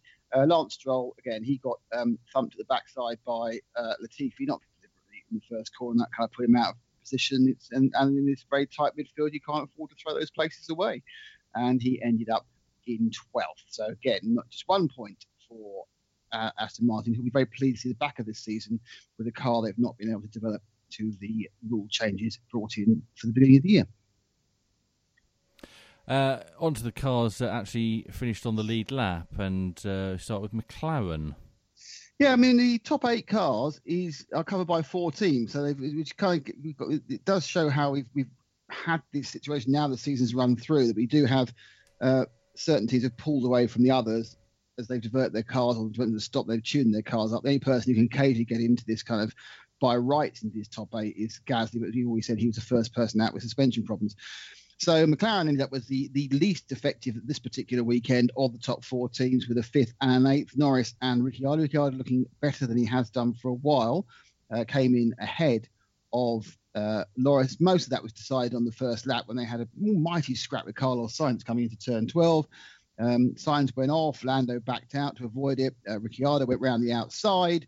And uh, then, rather annoyingly for Carlos Sainz, he was told to let Lando Norris through, but then he did the sneaky way where he let Lando sort of down the hill towards the, the turn before the main straight, the, the back straight, sorry, and therefore let, let him pass and then got DRS, went straight back past him again. Oddly, a situation which was frowned upon very much at Spa in 2008, uh, when um, a very similar thing happened between Kimi Raikkonen and Lewis Hamilton. And Lewis Hamilton got himself kicked out, well, demoted from the race in the end in a vain attempt by Max Mosley to keep the championship open, which did work, I suppose. Um, certainly when the FIA were a lot more favourable towards Ferrari than they have been recently. But there we are. You should never. The previous races form no precedent for what is a Cantor's fine in current days. Always remember that. Uh, yes, yeah, so Ricciardo did well, got fifth place, um, but they certainly McLaren don't look quite as competitive uh, as they have done with Ferrari, who seem to be particularly benefiting from their engine upgrade. And we move on to Ferrari. Yes, so Carlos Sainz um, qualified on the soft tyre, not quite sure why, uh, and then had this kind of kerfuffle with both the McLarens during the uh, the course of the race. He got ahead of both of them again, and uh, but unfortunately, they, they, they Ferrari stuffed up his pit stop. Ricciardo got past, and that was it really. So he ended up coming home in seventh. Charles Leclerc um, had a very lonely run to fourth. Good qualifying got him up there, and then he ran around in that position. He was a bit closer to Sergio Perez than he expected for reasons we'll go into later, but. Um, yeah, I mean, it was a good, another great result for Leclerc, another positive move forward for Ferrari, who are obviously putting down the ground, uh, putting down the groundwork for hopefully for them a much more solid and possibly even championship challenge in 2022. Mercedes Benz. Yeah, so Valtteri Bottas. Okay, you have Valtteri Bottas A just two weeks ago in Turkey, where he was brilliant. He won the race in the wet, he dominated, fantastic. Now we have the other Valtteri Bottas, who was absolutely rubbish. Um, he took a five pace penalty, started ninth, and just got stuck and just didn't seem to be able to do anything. And really, I mean, you know, it's just like, oh, come on, Valtteri, you can't even get past the rubbish cars. Um, eventually worked his way up to sixth. I must I'm not overly sure how he did that. I think it must be by strategy rather than actually overtaking anybody. But this is the paradox, and this is why Valtteri Bottas is not a Mercedes driver next year, is because he's just so inconsistent. Um, and the worrying thing I think really is his inconsistency tends to, to to coincide with him being in the middle of the pack, and that's where he's going to be next year for Alfa Romeo. So he's going to have to change that mindset um, to work his way through the cars a bit more or take the opportunities when they come. So yeah, after a great performance two weeks ago, uh, a very poor one this time. Um, Lewis Hamilton, of course, uh, came second, uh, did what he could do, uh, took the lead at the start, and then um, Red Bull uh, pulled some strategy. But the weird thing was, when I was watching the race, and you know they saying, "Oh, it's going to be catching up; they'll be within four or five laps." Everyone seems to have forgotten, you know, these cars are the ultimate development, even though they've been slightly de-developed by the fact of the change at the end of the year, but they're the ultimate concepts of cars over four years. What's the one thing we know about Mercedes in traffic? They're rubbish in traffic. They're terrible following other cars. Why on earth anyone thought that if he got close to Max Verstappen, he was going to overtake him with a, perhaps a 0.3 or a 0.5 tyre offset? It's never going to happen. He's got to come through that sector one, which is all left, right, left, right, left, right. And he's never going to get close enough. It was every single time when they were in clear air. Um, I was watching on the timing. He was three tenths faster in sector one. As soon as they got together, got within two seconds of each other, they were the same speed. And they got less than that second half, he was two tenths slower. That's where you need to be quicker. There wasn't Verstappen, Verstappen drove well. It's just the fact that the Mercedes can't handle traffic. I mean, this, that's you know, this is the last year this concept. I'm sure it's something they'll, they'll, they'll think about next year. But it's rubbish following cars. So why do people think even if he caught Max, he's going to get past him unless Max rooted his tyres completely. I mean, and how many times have we been sitting around waiting for someone's tyres to fall off a cliff? How often have they actually fallen off a cliff? Never. You know, they showed this clip of Valtteri Bottas going past Lewis Hamilton two or three years ago, but one was on a two stop, one was on a one stop, and Lewis had been pushing the one stop by his own mistake earlier on. And you're going, well, yeah, that's a completely different thing. But, you know, in the attempt to build jeopardy, people kind of conveniently forget the fact is that the chances of Lewis overtaking Max Verstappen head to head on the track, nothing to do with their individual talents, everything to do with their individual cars, is very, very low. And finally, Red Bull. Yes, so Max Verstappen, uh, I'll, I'll, go the other way around because it just carries on my conversation. Max Verstappen on, on, on, the flip side, you can see the difference in the in the first ten laps. Max could stay with easily within the second of Lewis because the Red Bull is nothing like as affected by following a car as the Mercedes. And I was also thinking about this, almost like because the Red Bull has the most downforce, it's also producing the most turbulent wake. So in fact, try for Mercedes trying to follow Red Bull is even less likely than following anything else. But anyway, so Max did a, uh, yes, he lost the start uh, after getting got pole. The interesting thing was that once the teams had had to make a few revisions to the cars after Friday, when they realised they were bottoming out, so the ride height changed and everything else, um, the Red Bull was the faster car. Max um, didn't make the start, so they had to work a way around it. And they went for a suboptimal tyre strategy to get track position, which was the reason why he only won by a second and a half when he had a car that's a couple of tenths faster. It doesn't really matter. Like Jackie Stewart says, it doesn't matter how you, you win in the slowest possible time. So Max drove very, very sensibly in the second set of tyres. Another thing, you know, people think, oh, his tyres good. If anyone watched the timing screen, when Max came out on his first stop, when he had to uh, you know, do the undercut, he absolutely rooted his tyres in the first two or three laps, going as fast as possible to get that gap, and unsurprisingly, they wore out if you looked at when he came out the second time, when he was just extending a lead, he just really gently brought them in. So he didn't stress them at all. The, the Pirellis are very, very conscious of how you run them at the start, how they last overall. And so Max did a great job on his tyres in that way. But again, no one was looking at that. I was sitting there going, well, that's pretty obvious going on. And no one mentioned it until after the race. So again, you're kind of thinking there are a lot of people who haven't got the advantage of looking at timing screens who perhaps don't understand you know, the intricacies that, that, that you know, we do why are the commentary teams not telling them what's going on and explaining to them? I know they want to build up this kind of great jeopardy. It's all going to happen at the end, but let's explain what the drivers are doing, why they're being clever, what why they're doing this. And it's like, oh, that's not going to happen. Um, Sergio Perez had a reasonable weekend. Um, his end result looked worse than it was because he um, was suffering from a stomach bug, was slightly dehydrated to begin with, and then had no drinks bottle. So it was very dehydrated. So he did drop off quite a lot towards the end. However, however good his good weekend was, um, you know, we kind of did see an indication that Lewis and Max are in a completely different stratosphere to the rest of the uh, the drivers. They were even if, if Sergio had been fit, he would still be 15, 20 seconds behind. Um, so yeah, great driving by the top two. Nothing like as good a race. I mean, normally I'm, I'm arguing with John how great a race it was. It was nothing like as good a race people made out because they just thought because the jeopardy was just false jeopardy. It was never going to happen. Unless Max threw it off the track, it was never going to happen. And Max hasn't been throwing off the track. So great performance by the top two. Great performance by Charles Leclerc. And uh, well done, Yuki Tsunoda, for the Austin Grand Prix. That's Nick Daman's team by team review of the Austin Grand Prix, and more from Nick next week here on Midweek Thanks, Nick. Motorsport. Cheers, Matt. Tomorrow night at 8, we have uh, the Simcast, and uh, they're going to be discussing pointlessly expensive peripherals.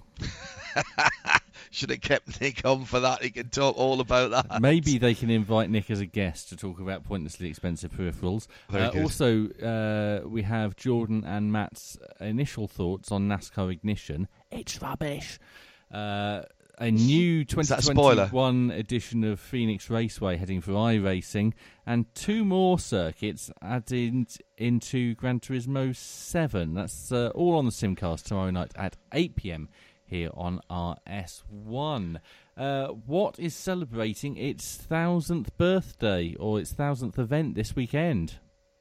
Not John. He's not a thousand. No, Not I'm celebrating birthday, it's an tomorrow. event. Well, my excuse me, the uh, anniversary of my birth is somewhat of an event. Tim. Yes, but there haven't been Yeah. a thousand of them. No, no. Unless you do it monthly. dearly. It- and um, thousandth. Um, I'll give you a clue. It's happening in Las Vegas. drag race. Yes. Uh, so it is uh, NHRA, thousandth It is NHRA. the 1000th NHRA event. And Cool. On the strip, it's actually called the Strip at Las Vegas. it is. Yeah, been there. Um, Wait, when is this? This weekend. I've got nothing to do. I'll drive down. If you do, can you uh, pick me up one of the special commemorative poker chips, please? There's a limited run Yeah. of 3,000 of them. They're only $5 each. You can buy them at the Nitro Mall. Um, no problem. Fantastic. Thank you, Get us all one of those. Sure. Thanks. Jamie Howe probably there looking after that and doing the That's interviews. exactly what I was going to text. Yeah, I Oh, just you're going to send Jamie uh, here. Yes. Uh, before we get on to the Visit Cayman Island Sports Car News to finish up the programme, I think we've got some IndyCar news, haven't we, Tim? We've done IndyCar news. Oh, did what we? we? didn't do, if um, you remember, we had Theo Edgerton, who was uh, the Yes. Porsche uh, Visit Cayman Island Visit Cayman Sprint Island Cup GP champion. Challenge GB champion. Yeah. Well, uh, the Big Brother series, the Porsche Carrera Cup Great Britain, uh, had its final races at the weekend and crowned Dan Cammish as champion for the third time. Wow.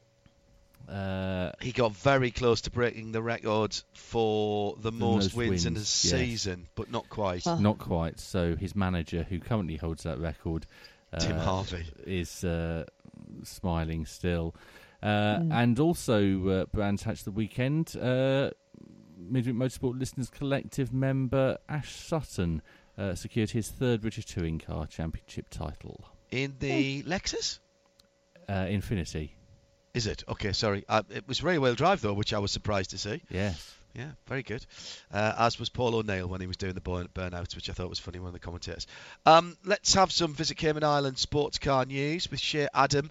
Um, uh, start, let's start in the States and Okay. some uh, more Petit Le Mans news. It still seems to, I mean, we should have had it by now, but it's still a couple of weeks, a couple of weekends away. But we're starting to fill some of the gaps on the, the entry list as far as drivers are concerned.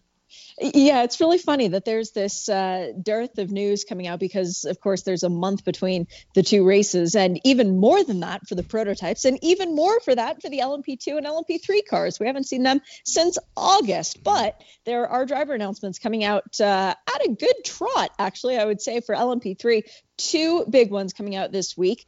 JR3 Racing, Junior 3 Racing, they are stepping up for Petit Le Mans. Number 33, which as you remember was Sean Creech's number for the beginning of the year, but they stopped running about halfway through. So not at all confusing there. Uh, but they have decided that Ari Balogh and Garrett Grist are going to be running with Spencer Pigot. That is a very solid lineup for that car. Ari is making his debut in the IMSA WeatherTech Sports Car Championship, but Garrett Grist, a previous winner of Petit Le Mans in the PC category, and Spencer Pigot, two times a winner in once an LMP2 and once an LMP3, uh, including the Rolex this year. That's going to be a strong car. We also have a driver announcement, kind of a surprise. Andretti Autosport is going to run Petit Le Mans. I wasn't necessarily expecting them to do this. Uh, their previous endurance race this year has been the Salem Six Hours of the Glen, where Marco joined uh, cousin Jarett and Oliver Askew. Um, but the surprise to me is that Marco is not a part of the lineup because I thought if they were going to be running an endurance race, they would do it with the same endurance drivers. Instead, they've got Josh Burdon stepping up, a guy that we're familiar with uh, from Bathurst, the 12 hours. He ran with the KCMG Nissans a couple years ago. Remember those cars looking great. So he's coming over to make his debut as well. So that's two more cars that we've got in the race. It is getting to be a very full grid. I'm expecting north of 40 cars. Oh wow, really? Excellent. Yep. That's going to be a great way to round off the season. A little bit further afield, um, uh, looking at cars. Let's get that uh, recording that I had from last week, where I said many of the stories will be all about what's coming in 2022 or 2023. Here's one from the FIA WEC. Should have brought this up when JP was on actually. Um, AF Corse. Um, with a couple of entries in WEC, but not in GT. Uh, they are going to run an LMP2 car in the World Endurance Championship and the European Le Mans Series. So far, the driver announced is Francois Perrodo. Oh. Now, I, I don't understand if this is going to be a couple of cars per series or one LMP2 car in each of the series, which I, I guess we'll get a little bit of clarification on that later on. Um, but Perrodo has run an LMP2 before. He's got 17 starts in the World Endurance Championship in that category, including a podium at the 24 Hours of Le Mans. But all of his championships have come in GT cars. But that uh, AF Corse banner over the door, that makes a big difference for him. That's been his team of comfort since 2015. Yeah, and, and they couldn't have a nicer bloke there. Um, oh, completely agree. Super guy, uh, often been voted most popular uh, uh, or most improved or just nicest bloke in the paddock. And, and he Yeah. really lives up to that title, even after he dive bombed me in his Peugeot 908 at Silverstone. That was done with love. we had a big smile on his face uh, when he called me back. That, of course, ahead of the Ferrari LMH program, which we're thoroughly expecting AF Corse to be involved in. They're going to be running it in 2023. Um, I, I've got a feeling, Shane, you probably know this. I've got a feeling that AF Corse ran in the WEC 18 or 19 when they ran the Cetilar racing, but that was a Dallara. Oh, I suppose it'll probably That be, was a Dallara. I suppose that will be a, it'll probably be a Dallara um, for uh, uh, for Ferrari as well, won't it? If it's not a Ferrari's own chassis when they come back. Yes, but I think that Perrodo's running an Oreca, He is. unless I'm mistaken. Yes, Okay. abs- absolutely, absolutely is. Um, not been named for his drivers yet. Correct. But I think it's very interesting. I, I wonder what names we get in there. I wouldn't be, um, I wouldn't be surprised to see some decent names there, Shea, from the from the Ferrari ranks. He's got a record of picking out the young ones before they uh, shoot to fame and fortune, and and also bringing along drivers that he's loyal to as well. So I'm very interested to see who he picks. I- I've I've got a, a feeling that we might see WRT jumping up to uh, to do more in the WEC. They've just won the ELMS, as we heard from uh, Jonny uh, earlier on, uh, and we reported last week, I think, Shea, didn't we? Team Penske uh, probably going to be entering a couple of uh, WEC races next year. Correct. And uh, on that, actually, I do have a little bit of um, well news. Uh, Austin Cindric is one of the drivers who has been provisionally moved from silver to gold as far as the drivers' ratings are concerned.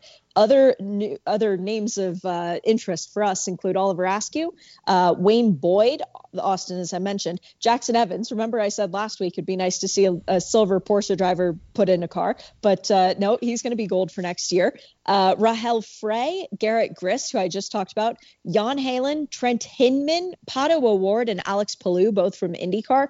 Aaron Telitz and Jeff Westfall were all names that jumped out at me. So quite a few So changes they've gone to in the driver ratings. They've gone to gold, have they? They will be going to gold unless they can fight it successfully. I think if you're an IndyCar driver, you're probably gold, aren't you? Well, especially for the IndyCar champion, yes, Alex Palou will not be able to fight that one. yeah, yeah. uh, uh, Particularly when on the other side of the coin, um, Fernando Alonso is saying that IndyCar should get more, um, more super license points. Then, you know, I, I think at that point you sort of you can't be fighting both sides or playing both sides of the table there, can you? Uh, and finally, some Tristan Nunez news. Uh, we had a surprise announcement late last week. Action Express Racing, Whelen Engineering, is bringing Tristan Nunez aboard for 2022. He's going to be driving Pipo Derani and uh, that beautiful Cadillac. They will be teammates for the year. Wow. Interesting Full that Mike. Conway, full season, Mike Conway is staying as the third driver for the endurance races, but this is Felipe Nasr being announced as not being a part of this Yes. team for 2022, whereas we still do not have any announcement as to where he will be going. Uh, he's got to be a driver who'd Well- be on people's lists. We've got no announcement. We know where he's going. We've got no announcement. I think the same can be said of several drivers in the paddock fair right now, John. All right. Shea, thank you very much for bringing us up to date with the Visit Cayman Islands uh, sports car roundup. And Tim, unless there's anything from you, I think that's about it. Uh, I've just been reminded um, that back in uh, March this year, yes, uh, during the Creventic race, Ben Constanduros used the word trundled, which of course is one of Nick's words. Yes. And at the weekend at Austin, none other than David Croft used the word trundled Really? during the Formula One race. Yeah.